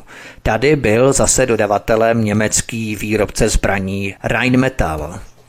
Takže tady je vidět, jak Německo dodává zbraně do Saudské Arábie, Ománu, Spojených Arabských Emirátů. A ještě kromě dodávky zbraní, Německo cvičí saudskou pohraniční stráž, aby si Saudové bránili hranice před uprchlíky. Za patnácté, když si to vsadíme do časové souslednosti, chronologické osy, tak v sobotu a v neděli 20. a 21. května 2017 což bylo tři týdny po návštěvě Angely Merkelové. Všímejme si té časové osy. Taktéž do Riadu Saudské Arábie zavítal i americký ex-prezident Donald Trump. A ten tady sjednal dohody ve zbrojní a hospodářské oblasti za téměř 400 miliard dolarů, což je v přepočtu 9 bilionů korun. Za 16. Vezměme si Kanadu a společnost General Dynamics z Ontaria – od této společnosti si Saudové objednali bojová vozidla. Mimochodem, Kanada sjednala se Saudskou Arábí zbrojní dohodu ve výši 15 miliard dolarů. To tehdy obhajoval třeba kanadský ministr zahraničí Stefan Dion. Za 17. protiletadlové ruční střely Starburst, které Saudské Arábii dodávala britská společnost Thales Air Defense – a to podle smlouvy podepsané v roce 2007. Takže Německo, Američané, Kanaděné i Britové všichni sjednávají obrovské zakázky z větší části zbrojařské firmy vojensko-průmyslový komplex se Saudskou Arábií. Za 18.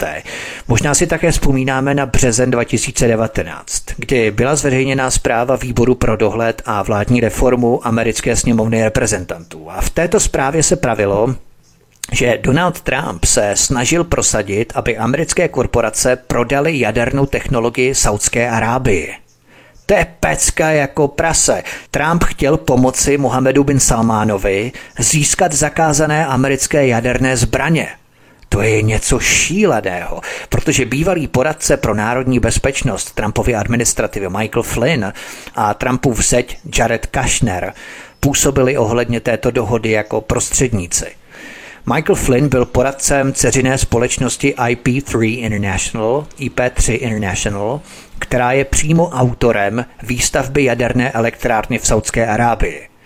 Samotná IP3 International představila tuto dohodu jako, cituji, Marshallův plán pro střední východ. Trump, myslím v únoru nebo březnu 2019 to bylo, pozval 12 firem, do ovalné pracovny, aby projednali výstavbu jaderné elektrárny v Saudské Arábii. Toho setkání se zúčastnili bývalý ministr energetiky Rick Perry, členové Rady pro národní bezpečnost a ministerstva zahraničí. Jenomže na té schůzce v oválné pracovně spolu s Donaldem Trumpem byli také zástupci korporace CBS, dříve Westinghouse Electrics, kterou vlastní společnost, která investovala do mrakodrapu na Manhattanu, který patří rodině Jareda Kašnera. A položme si otázku, proč Donald Trump na jedné straně řve nebo řval, že žádní migranti do Spojených států zakážeme příchod uprchlíků do Spojených států. A na druhé straně prosazuje tak obrovské bezpečnostní riziko, jakým je postoupení jaderné technologie Saudské Arábii. A v tomto okamžiku připomenu to, o čem jsem hovořil o pár desítek minut dříve v tomto pořadě. Protože v roce 1974 Henry Kissinger tehdy uzavřel tajnou dohodu se saudsko-arabskou měnovou agenturou Sama. Součástí této tajné dohody mezi Washingtonem a Riádem byla záruka ze strany Saudské Arábie, že organizace zemí vyvážejících ropu, tedy OPEC, bude obchodovat s ropou pouze v dolarech a na oplátku Saudská Arábie požadovala zaručení vojenské bezpečnosti a možnost velkorysé koupě amerického vojenského obraného vybavení. Odtud se datuje obrovská, přímo monstrózní spolupráce Američanů se Saudskou Arábií. Proto Donald Trump přijel v Riádu v květnu 2017 obrovskými zbrojařskými kontrakty za 400 miliard dolarů do Saudské Arábie. Proto byl na spadnutí obrovský kontrakt, kdyby američané postoupili Saudské Arábii technologii pro výrobu jaderných zbraní. Trump plnil prostě jenom to, k čemu se zavázali američané touto tajnou dohodou před zhruba 40 lety, že Saudové budou nakupovat americké vojenské obrané vybavení. Všechno to má zárodek v tajné dohodě z prosince 1974 Henryho Kissingera se Saudy.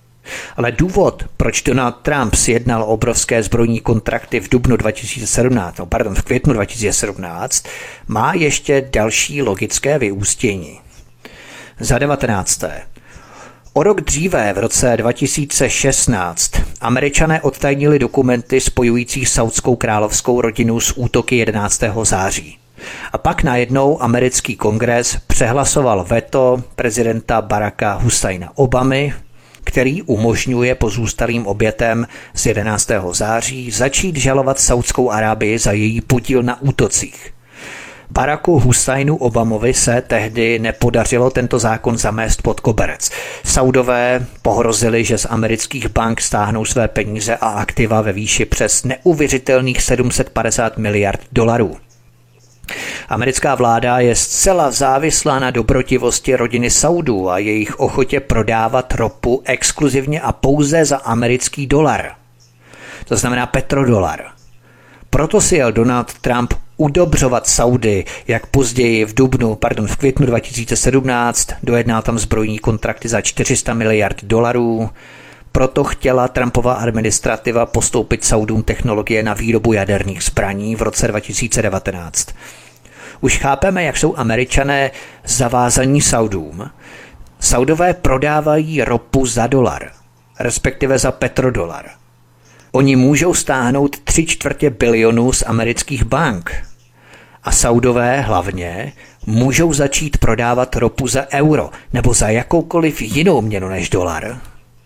A američané si je musí hýčkat, předcházet si je – Saudská Arábie je centrem islamského terorismu. Je to země, kde vznikla Al-Qaida v rodině místního oligarchy a stavebního magnáta Bin Ládina otce Usáme Bin Ládena, který jenom ve Spojených státech disponuje desítkami hotelů a kancelářských budov, které jeho mamutí developerská firma postavila, stavební firma.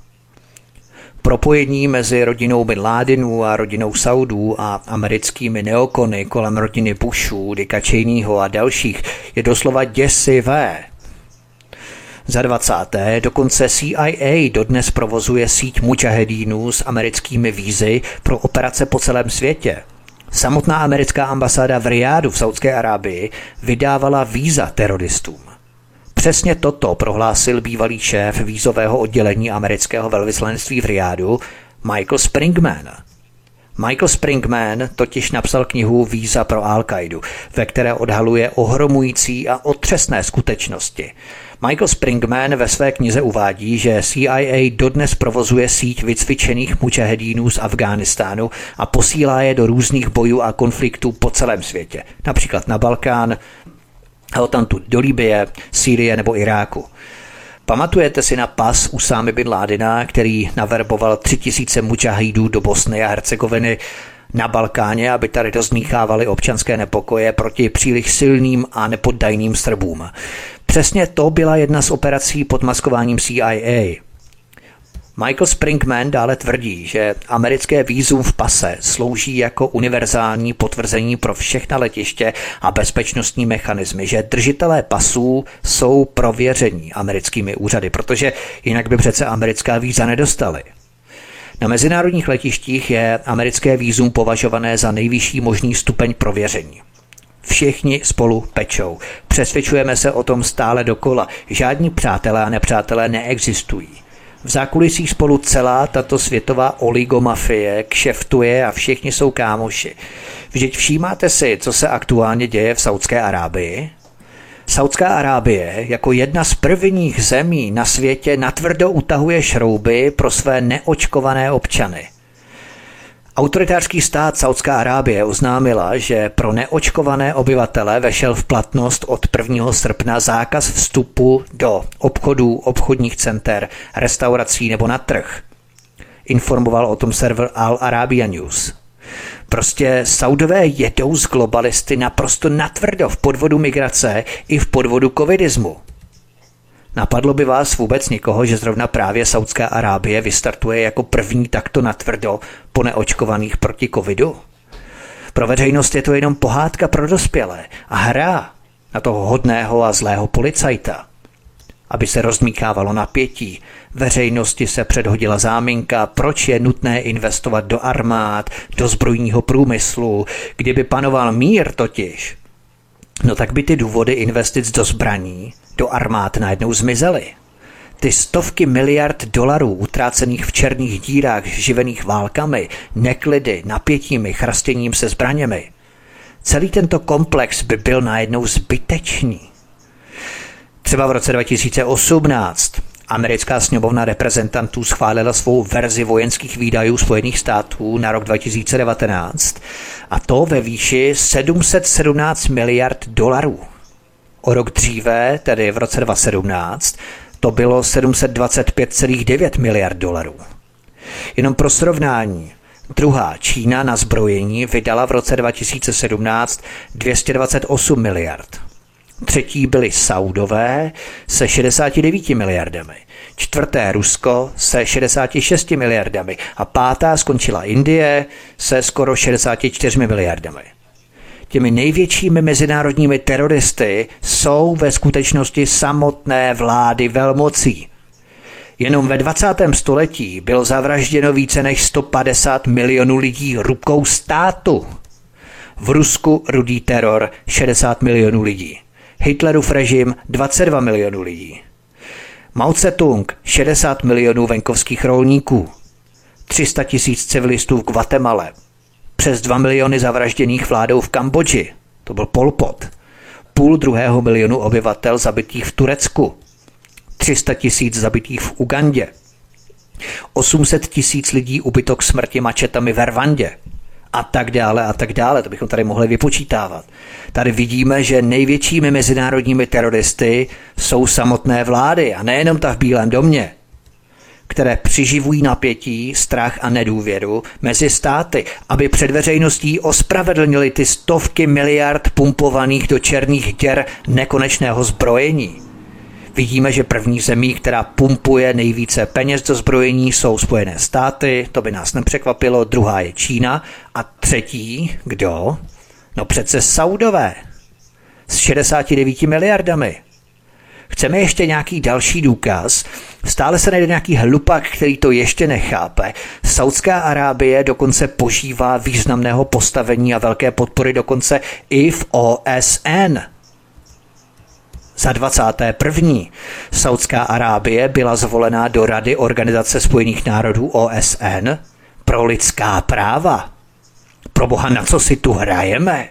Přední saudské rodiny, prominentní saudové s úzkou vazbou, šejkové s úzkou vazbou na saudskou královskou rodinu, Británie, Německo, Amerika, Kanada, pa i bývalý španělský král. Všichni se s nimi objímají, plácají se po ramenou, sjednávají zbrojařské kšefty za stovky miliard dolarů a nikdo nám tu bude mydlit oči, že se stará o fungování lidských práv v Saudské Arábii. aby tam ženy měly řidičáky, když ta země byla zvolená do Rady OSN pro lidská práva? Pro boha, jaká tam jsou lidská práva? Ženy v Saudské Arábii dál nemohou třeba jíst svobodně v restauraci na veřejnosti.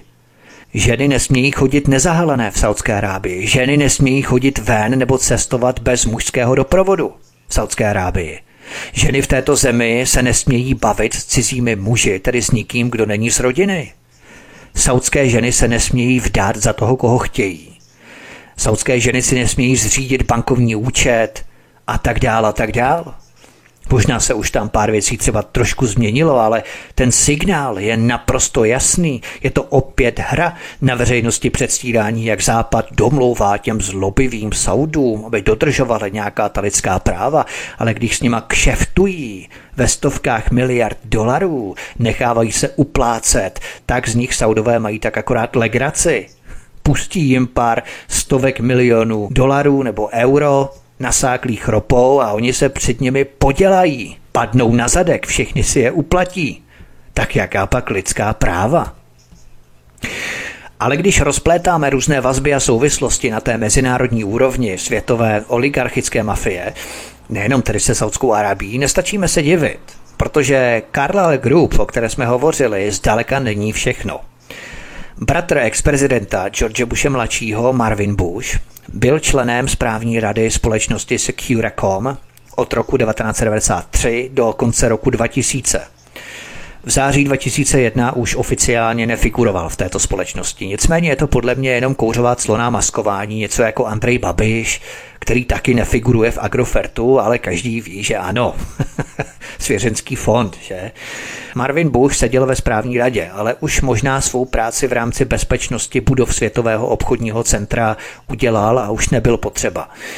Zajímavější byla ale skutečnost, kterou ti mainstreamoví pravdovědci takticky obcházejí, a to, že mezi lety 1991 až 2001 byl generálním ředitelem této společnosti bratranec ex-prezidenta George Bushe mladšího Wirt Walker. Společnost Securacom, která se později přejmenovala na StraightSec, je americko-kuvajská korporace, poskytující bezpečnostní služby. Mohutně do ní totiž investovala kuvajská investiční skupina KUFAM, psáno KU2TVAM, pokud by si to chtěli vyhledat. Navíc bratr ex-prezidenta George Bushe, Marvin Bush, byl také šéfem pojišťovny HCC, stejně jako působil ve správní radě této kuvajské KUFM společnosti, která navíc masivně do jeho pojišťovny HCC investovala. A ono to dává celkem i logiku, to souručenství a spojení nebo sepětí Američanů s Kuvajťany, tak i se Saudy, protože proč George Bush starší kromě jiného začal válku v zálivu v roce 1990, kdy Američané bránili Kuwait před Saddamem Husajnem, vyčerpaného z vleklé války s Iránem celá 80. léta. George Bush starší jenom hájil a chránil své kuvajské obchodní partnery – kdy znovu bratr jeho syna, ex-prezidenta George Bushe mladšího Marvin Bush, seděl ve správní radě kuvajského investičního fondu KUFM. To je chucpe, že to s náma práská o zeď. Pojďme ale proskoumat vazby na Kuwait dál. Vzpomínáte si třeba, to už jsem tady zmínil, na hezkou tvářičku na Jirách. To byla ta kuvajská zdravotní sestra, která vystoupila před americkým kongresem a prohlásila tam, že byla svědkem toho, jak iráčtí vojáci vyhazovali miminka z kuvajských inkubátorů. A později se ukázalo, že ta Najrách byla ve skutečnosti dcerou Sauda al-Sabáha, což byl kuvajský velvyslanec ve Spojených státech amerických. Takže američané si jenom chránili svoje vlastní ropné investice a své obchodní partnery. Když předtím poskytovali chemické směsi jako sněď slezinou jejich spojenci proti Iránu svému Sadámu Husajnovi na válce v zálivu a tak dále, to teď nebudeme rozpitvávat, ale je zajímavá ještě jedna věc. Dva měsíce před invazí Sadáma Husajna do Kuwaitu 20.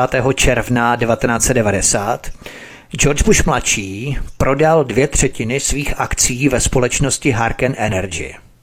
Vzpomínáte si jenom pro osvěžení paměti, jak jsem popisoval, že George Bush mladší a starší bratr Usámy Salim bin Laden založili v Texasu společnost Arbusto Energy, která skoro zbankrotovala, tak se spojila vedle Spectrum 7 Energy se Harkenem Energy, ale stále zatím stáli Bushové a jejich obchodní partneři tak právě George Bush mladší prodal dva měsíce před útokem Iráku na Kuwait své akcie v této Harken Energy. Tehdy se psalo, že George W. Bush kvůli tomu porušil zákon, protože transakce byla prodejem akcí osob zasvěcených do vnitřních událostí nebo informací. Jednoduše, že zneužil vnitřní exkluzivní informace o chystaném útoku, když ostatní takovou informaci mít nemohli. No a samozřejmě proběhla válka v zálivu, tehdy američané ochránili kuvajská ropná pole a vypráskali Sadáma Husajna vyčerpaného z leklé války s Iránem. No a v této souvislosti je ještě zajímavá situace po takzvané operaci Pouštní bouře. Zmínil jsem, že starší bratr Usámy Salim bin Laden šéfoval jedné z největších stavebních společností na Středním východě. Ta společnost se jmenovala Bin Laden Brothers Construction, později se přejmenovala na Bin Laden Group, jednoduše Bin Laden Group. A když Salem Bin Laden zemřel v roce 1988 u města San Antonio v Texasu na záhadnou leteckou nehodu, společnost samozřejmě zůstala přirozeně v rukou saudské rodiny Bin Ladenů. A teď se k tomu dostávám, protože tato obří stavební společnost v regionu Bin Laden Group pomáhala Američanům budovat jejich letiště právě na Středním východě. To je chucpe, panečku. Saudská rodina by Ládinů pomáhala Američanům budovat letiště na Středním východě. Koho by to napadlo? Historie je plná paradoxů. Jenom pro naší představu, stavební společnost Bin Laden Group má zhruba kolem 40 tisíc zaměstnanců a je zastoupená ve velkých městech Saudské Arábie a arabských hlavních městech. To znamená Beirut v Libanonu, Káhira v Egyptě, Amán v Jordánsku a Dubaj ve Spojených Arabských Emirátech. Mimochodem právě v Dubaji byl lékařsky ošetřený doktor z Bílého domu Usama bin Laden 4. července 2001 a přijel se tam za ním podívat šéf zdejší pobočky CIA, tam, kde mají sídlo Bin Ladenové, nebo jedno ze sídel té jejich firmy Bin Laden Group v Dubaji. Stavební společnost Bin Laden Group staví dálnice, bytové jednotky, domy, továrny, hangáry a dokonce vojenské základny. A to je další chucpe. Některé vojenské základny jsou součástí americko-saudské dohody s názvem Peace Shield, to znamená mírový štít, tehdy se to jmenovalo. Takže saudská rodina Bin Ladenů pomáhala američanům stavět nejen letiště po operaci Pouštní bouře v 90. ale dokonce jim pomáhala budovat některé vojenské základny na Středním východě. Tak to jsou takové opravdu neskutečné kontrastní paradoxy historie. My si jenom zapamatujeme se pětí a souručenství Američanů s Kuwaitany i se Saudy. Pojďme ale zpět ke společnosti Securacom, později StraightSec. Tato společnost Securacom, později se přejmenovala na StraightSec, zajišťovala bezpečnost pro United Airlines, což byla společnost, jejíž dvě letadla byla zapojená do operace 11. září. Může to být náhoda, samozřejmě. Ale dál, tato americko-kuvajská společnost StraightSec zajišťovala bezpečnost v mezinárodním letišti Dallas. Ne Dallas, ale Dallas, Dulles, Dallasovo letiště, jo, spletli. A od začátku 90. let až do 11. září i v komplexu budov Světového obchodního centra. Dokonce mezi lety 1996 až 2000 nainstalovala tato společnost do budov Světového obchodního centra nový bezpečnostní systém. Marvin Bush, bratr ex-prezidenta George Bushe, byl také ředitelem holdingu pojišťoven HCC až do listopadu 2002. A u této společnosti HCC byla pojištěná část budov Světového obchodního centra. A právě tato HCC, dříve Houston Casualty Company, znamená Houston, Texas, domovský stát Bushů, poskytla část pojištění na budovách Světového obchodního centra po jejich zničení. Takže pro stručnou rekapitulaci toho, co jsme si dnes řekli. Máme tu ex-prezidenta George Bushe. Jehož bratr Marvin Bush byl členem správní rady společnosti Securacom, později StraightSec, která zajišťovala bezpečnost jak pro budovy komplexu Světového obchodního centra, ale také letecké společnosti United Airlines, jejíž dvě letadla byla do operace 11. září zapojená. Bushův bratranec Wirt Walker byl výkonným ředitelem této americko-kuvajské společnosti mezi lety 1991 až 2002. Marvin Bush dále, jeho bratr, byl dále také šéfem pojišťovny HCC, stejně jako působil ve správní radě kuvajské KUFM, která masivně do jeho pojišťovny HCC investovala. Navíc samotný ex-prezident George W. Bush byl poradcem zbrojařské korporace Carlyle Group, do které masivně investoval saudský rodinný klan Bin Ladenů. Spoluzakladatelem zbrojařské Carlyle Group byl obchodník židovského původu David M. Rubinstein. Jeho další kamarád židovského původu Larry Silverstein vlastnil budovu číslo 7 která se zřítila díky požáru, ačkoliv do ní žádné letadlo nenarazilo.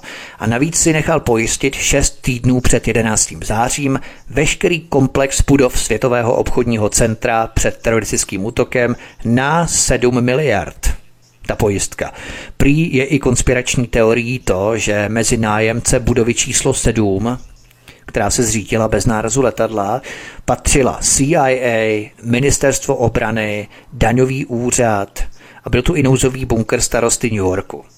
Třeba komise pro burzu a cené papíry skladovala v budovách 3 až 4 tisíce složek vztahujících se k obrovskému množství burzovních vyšetřování a podvodů.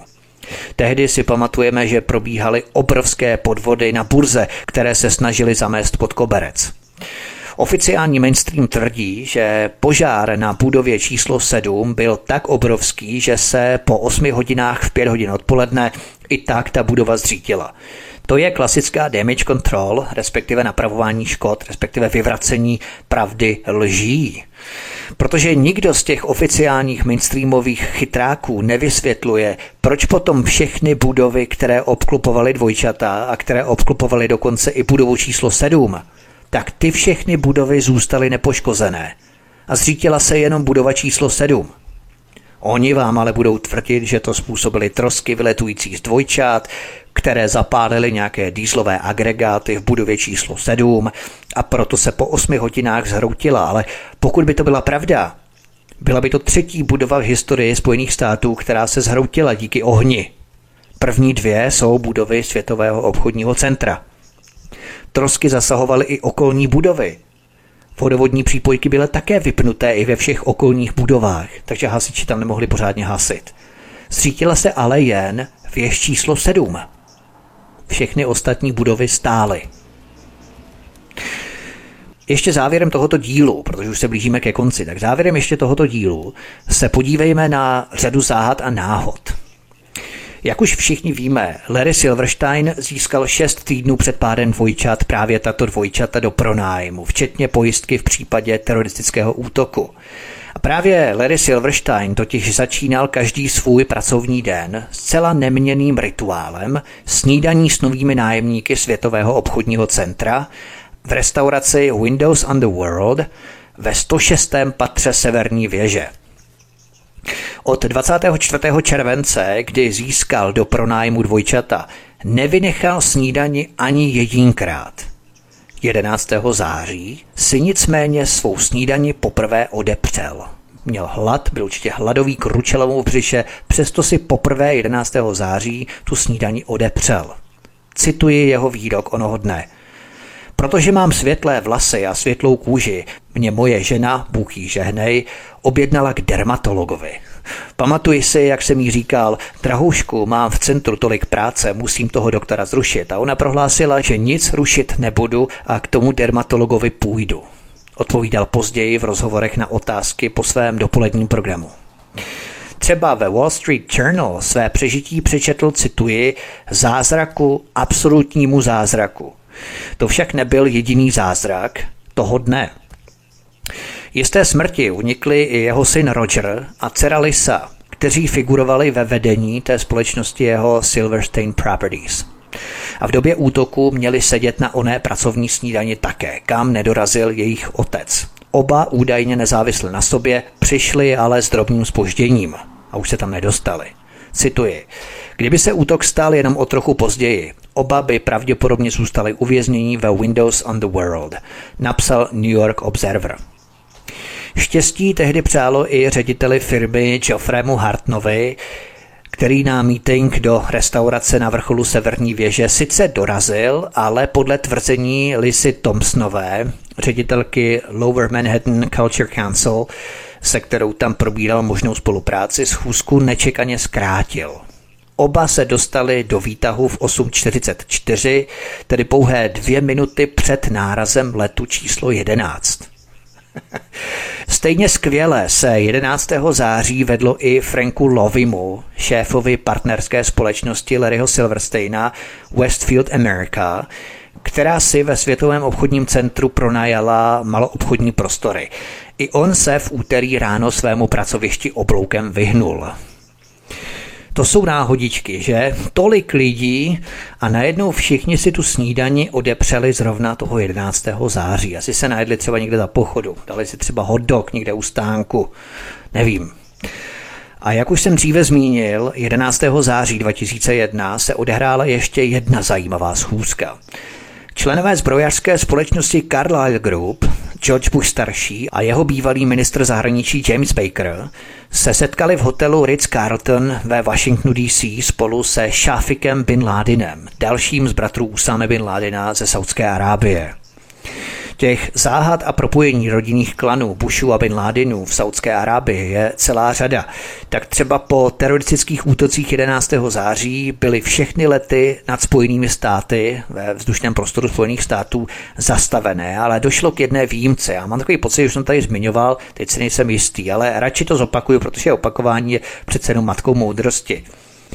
Bílý dům povolil vzlet letadlům, která vyzvedla 144 saudských státních příslušníků, včetně 24 prominentních členů rodiny Bin Ládinů žijících v různých městech ve Spojených státech, aby je přivedli zpět do Saudské Arábie, kde by byli v bezpečí. Bílý dům jim povolil bezpečný průlet, aby se do Saudské Arábie dostali včas a v bezpečí.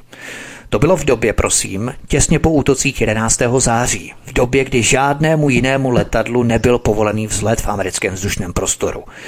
Tito členové rodiny Bin Ládinů nebyli nikdy vyslíchaní.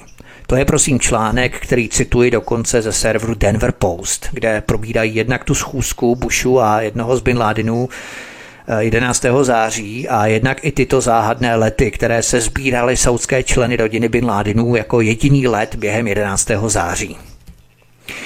To by bylo pro dnešní díl všechno, milí posluchači. Já vás prosím a žádám a pléduji, jako na plédu OSN plédují, tak i já pléduji.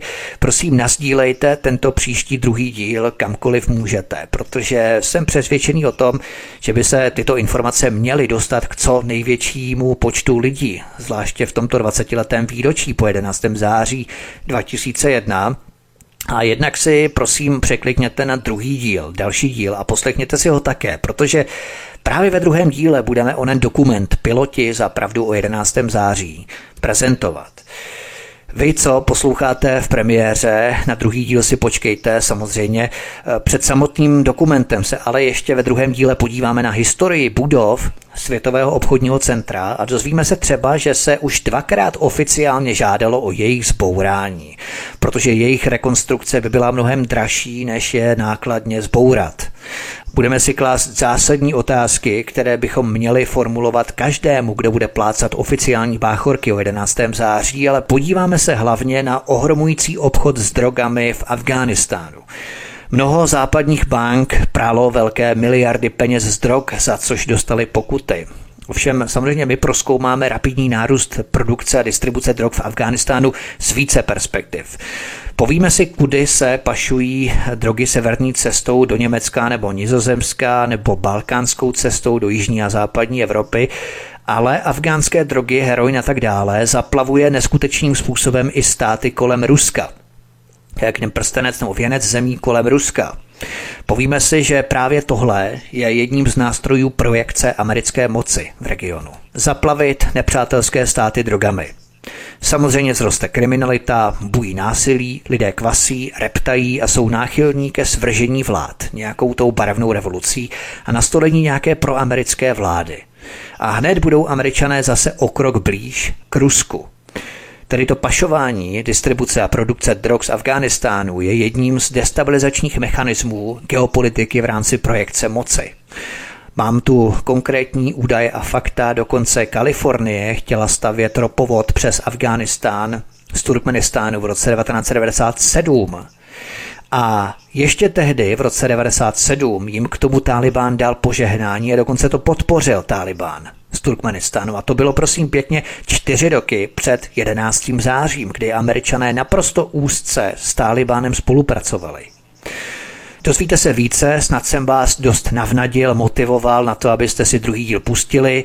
Já se na vás budu těšit a samozřejmě se budu těšit, když mi třeba zanecháte nějaké komentáře, postřehy, vaše názory, tvrzení pod tímto pořadem na kanále Odyssey, kam se prosím zaregistrujte, klikněte na tlačítko odebírat, abyste odebírali tento kanál, který je necenzurovaný na rozdíl od YouTube, kde by mě určitě tento pořad nenechali protože už mě tam smazali tři pořady ohledně Pizzagate a tak dále. Takže to dáváme na tuto platformu, takže se prosím zaregistrujte a klikněte na tlačítko odebírat na tomto kanále Odyssey a zanechte nám samozřejmě i komentáře, vaše postřehy, návrhy, tvrzení, budu velmi rád za jakékoliv vaše reakce. Od mikrofonu svobodného vysílače vás zdraví Vítek, já vám přeju krásný, čím nerušený večer a počkejte si za dva dny na druhý díl, který bude ještě hutnější, ještě výživnější snad i než, nebo minimálně stejný jako tento díl první. Hezký večer a těším se na vás. Prosíme, pomožte nám s propagací kanálu Studia Tapin Rádio Svobodného vysílače CS. Pokud se vám tento nebo jiné pořady na tomto kanále líbí, klikněte na vaší obrazovce na tlačítko s nápisem Sdílet a vyberte sociální síť, na kterou pořád sdílíte. Jde o pouhých pár desítek sekund vašeho času. Děkujeme.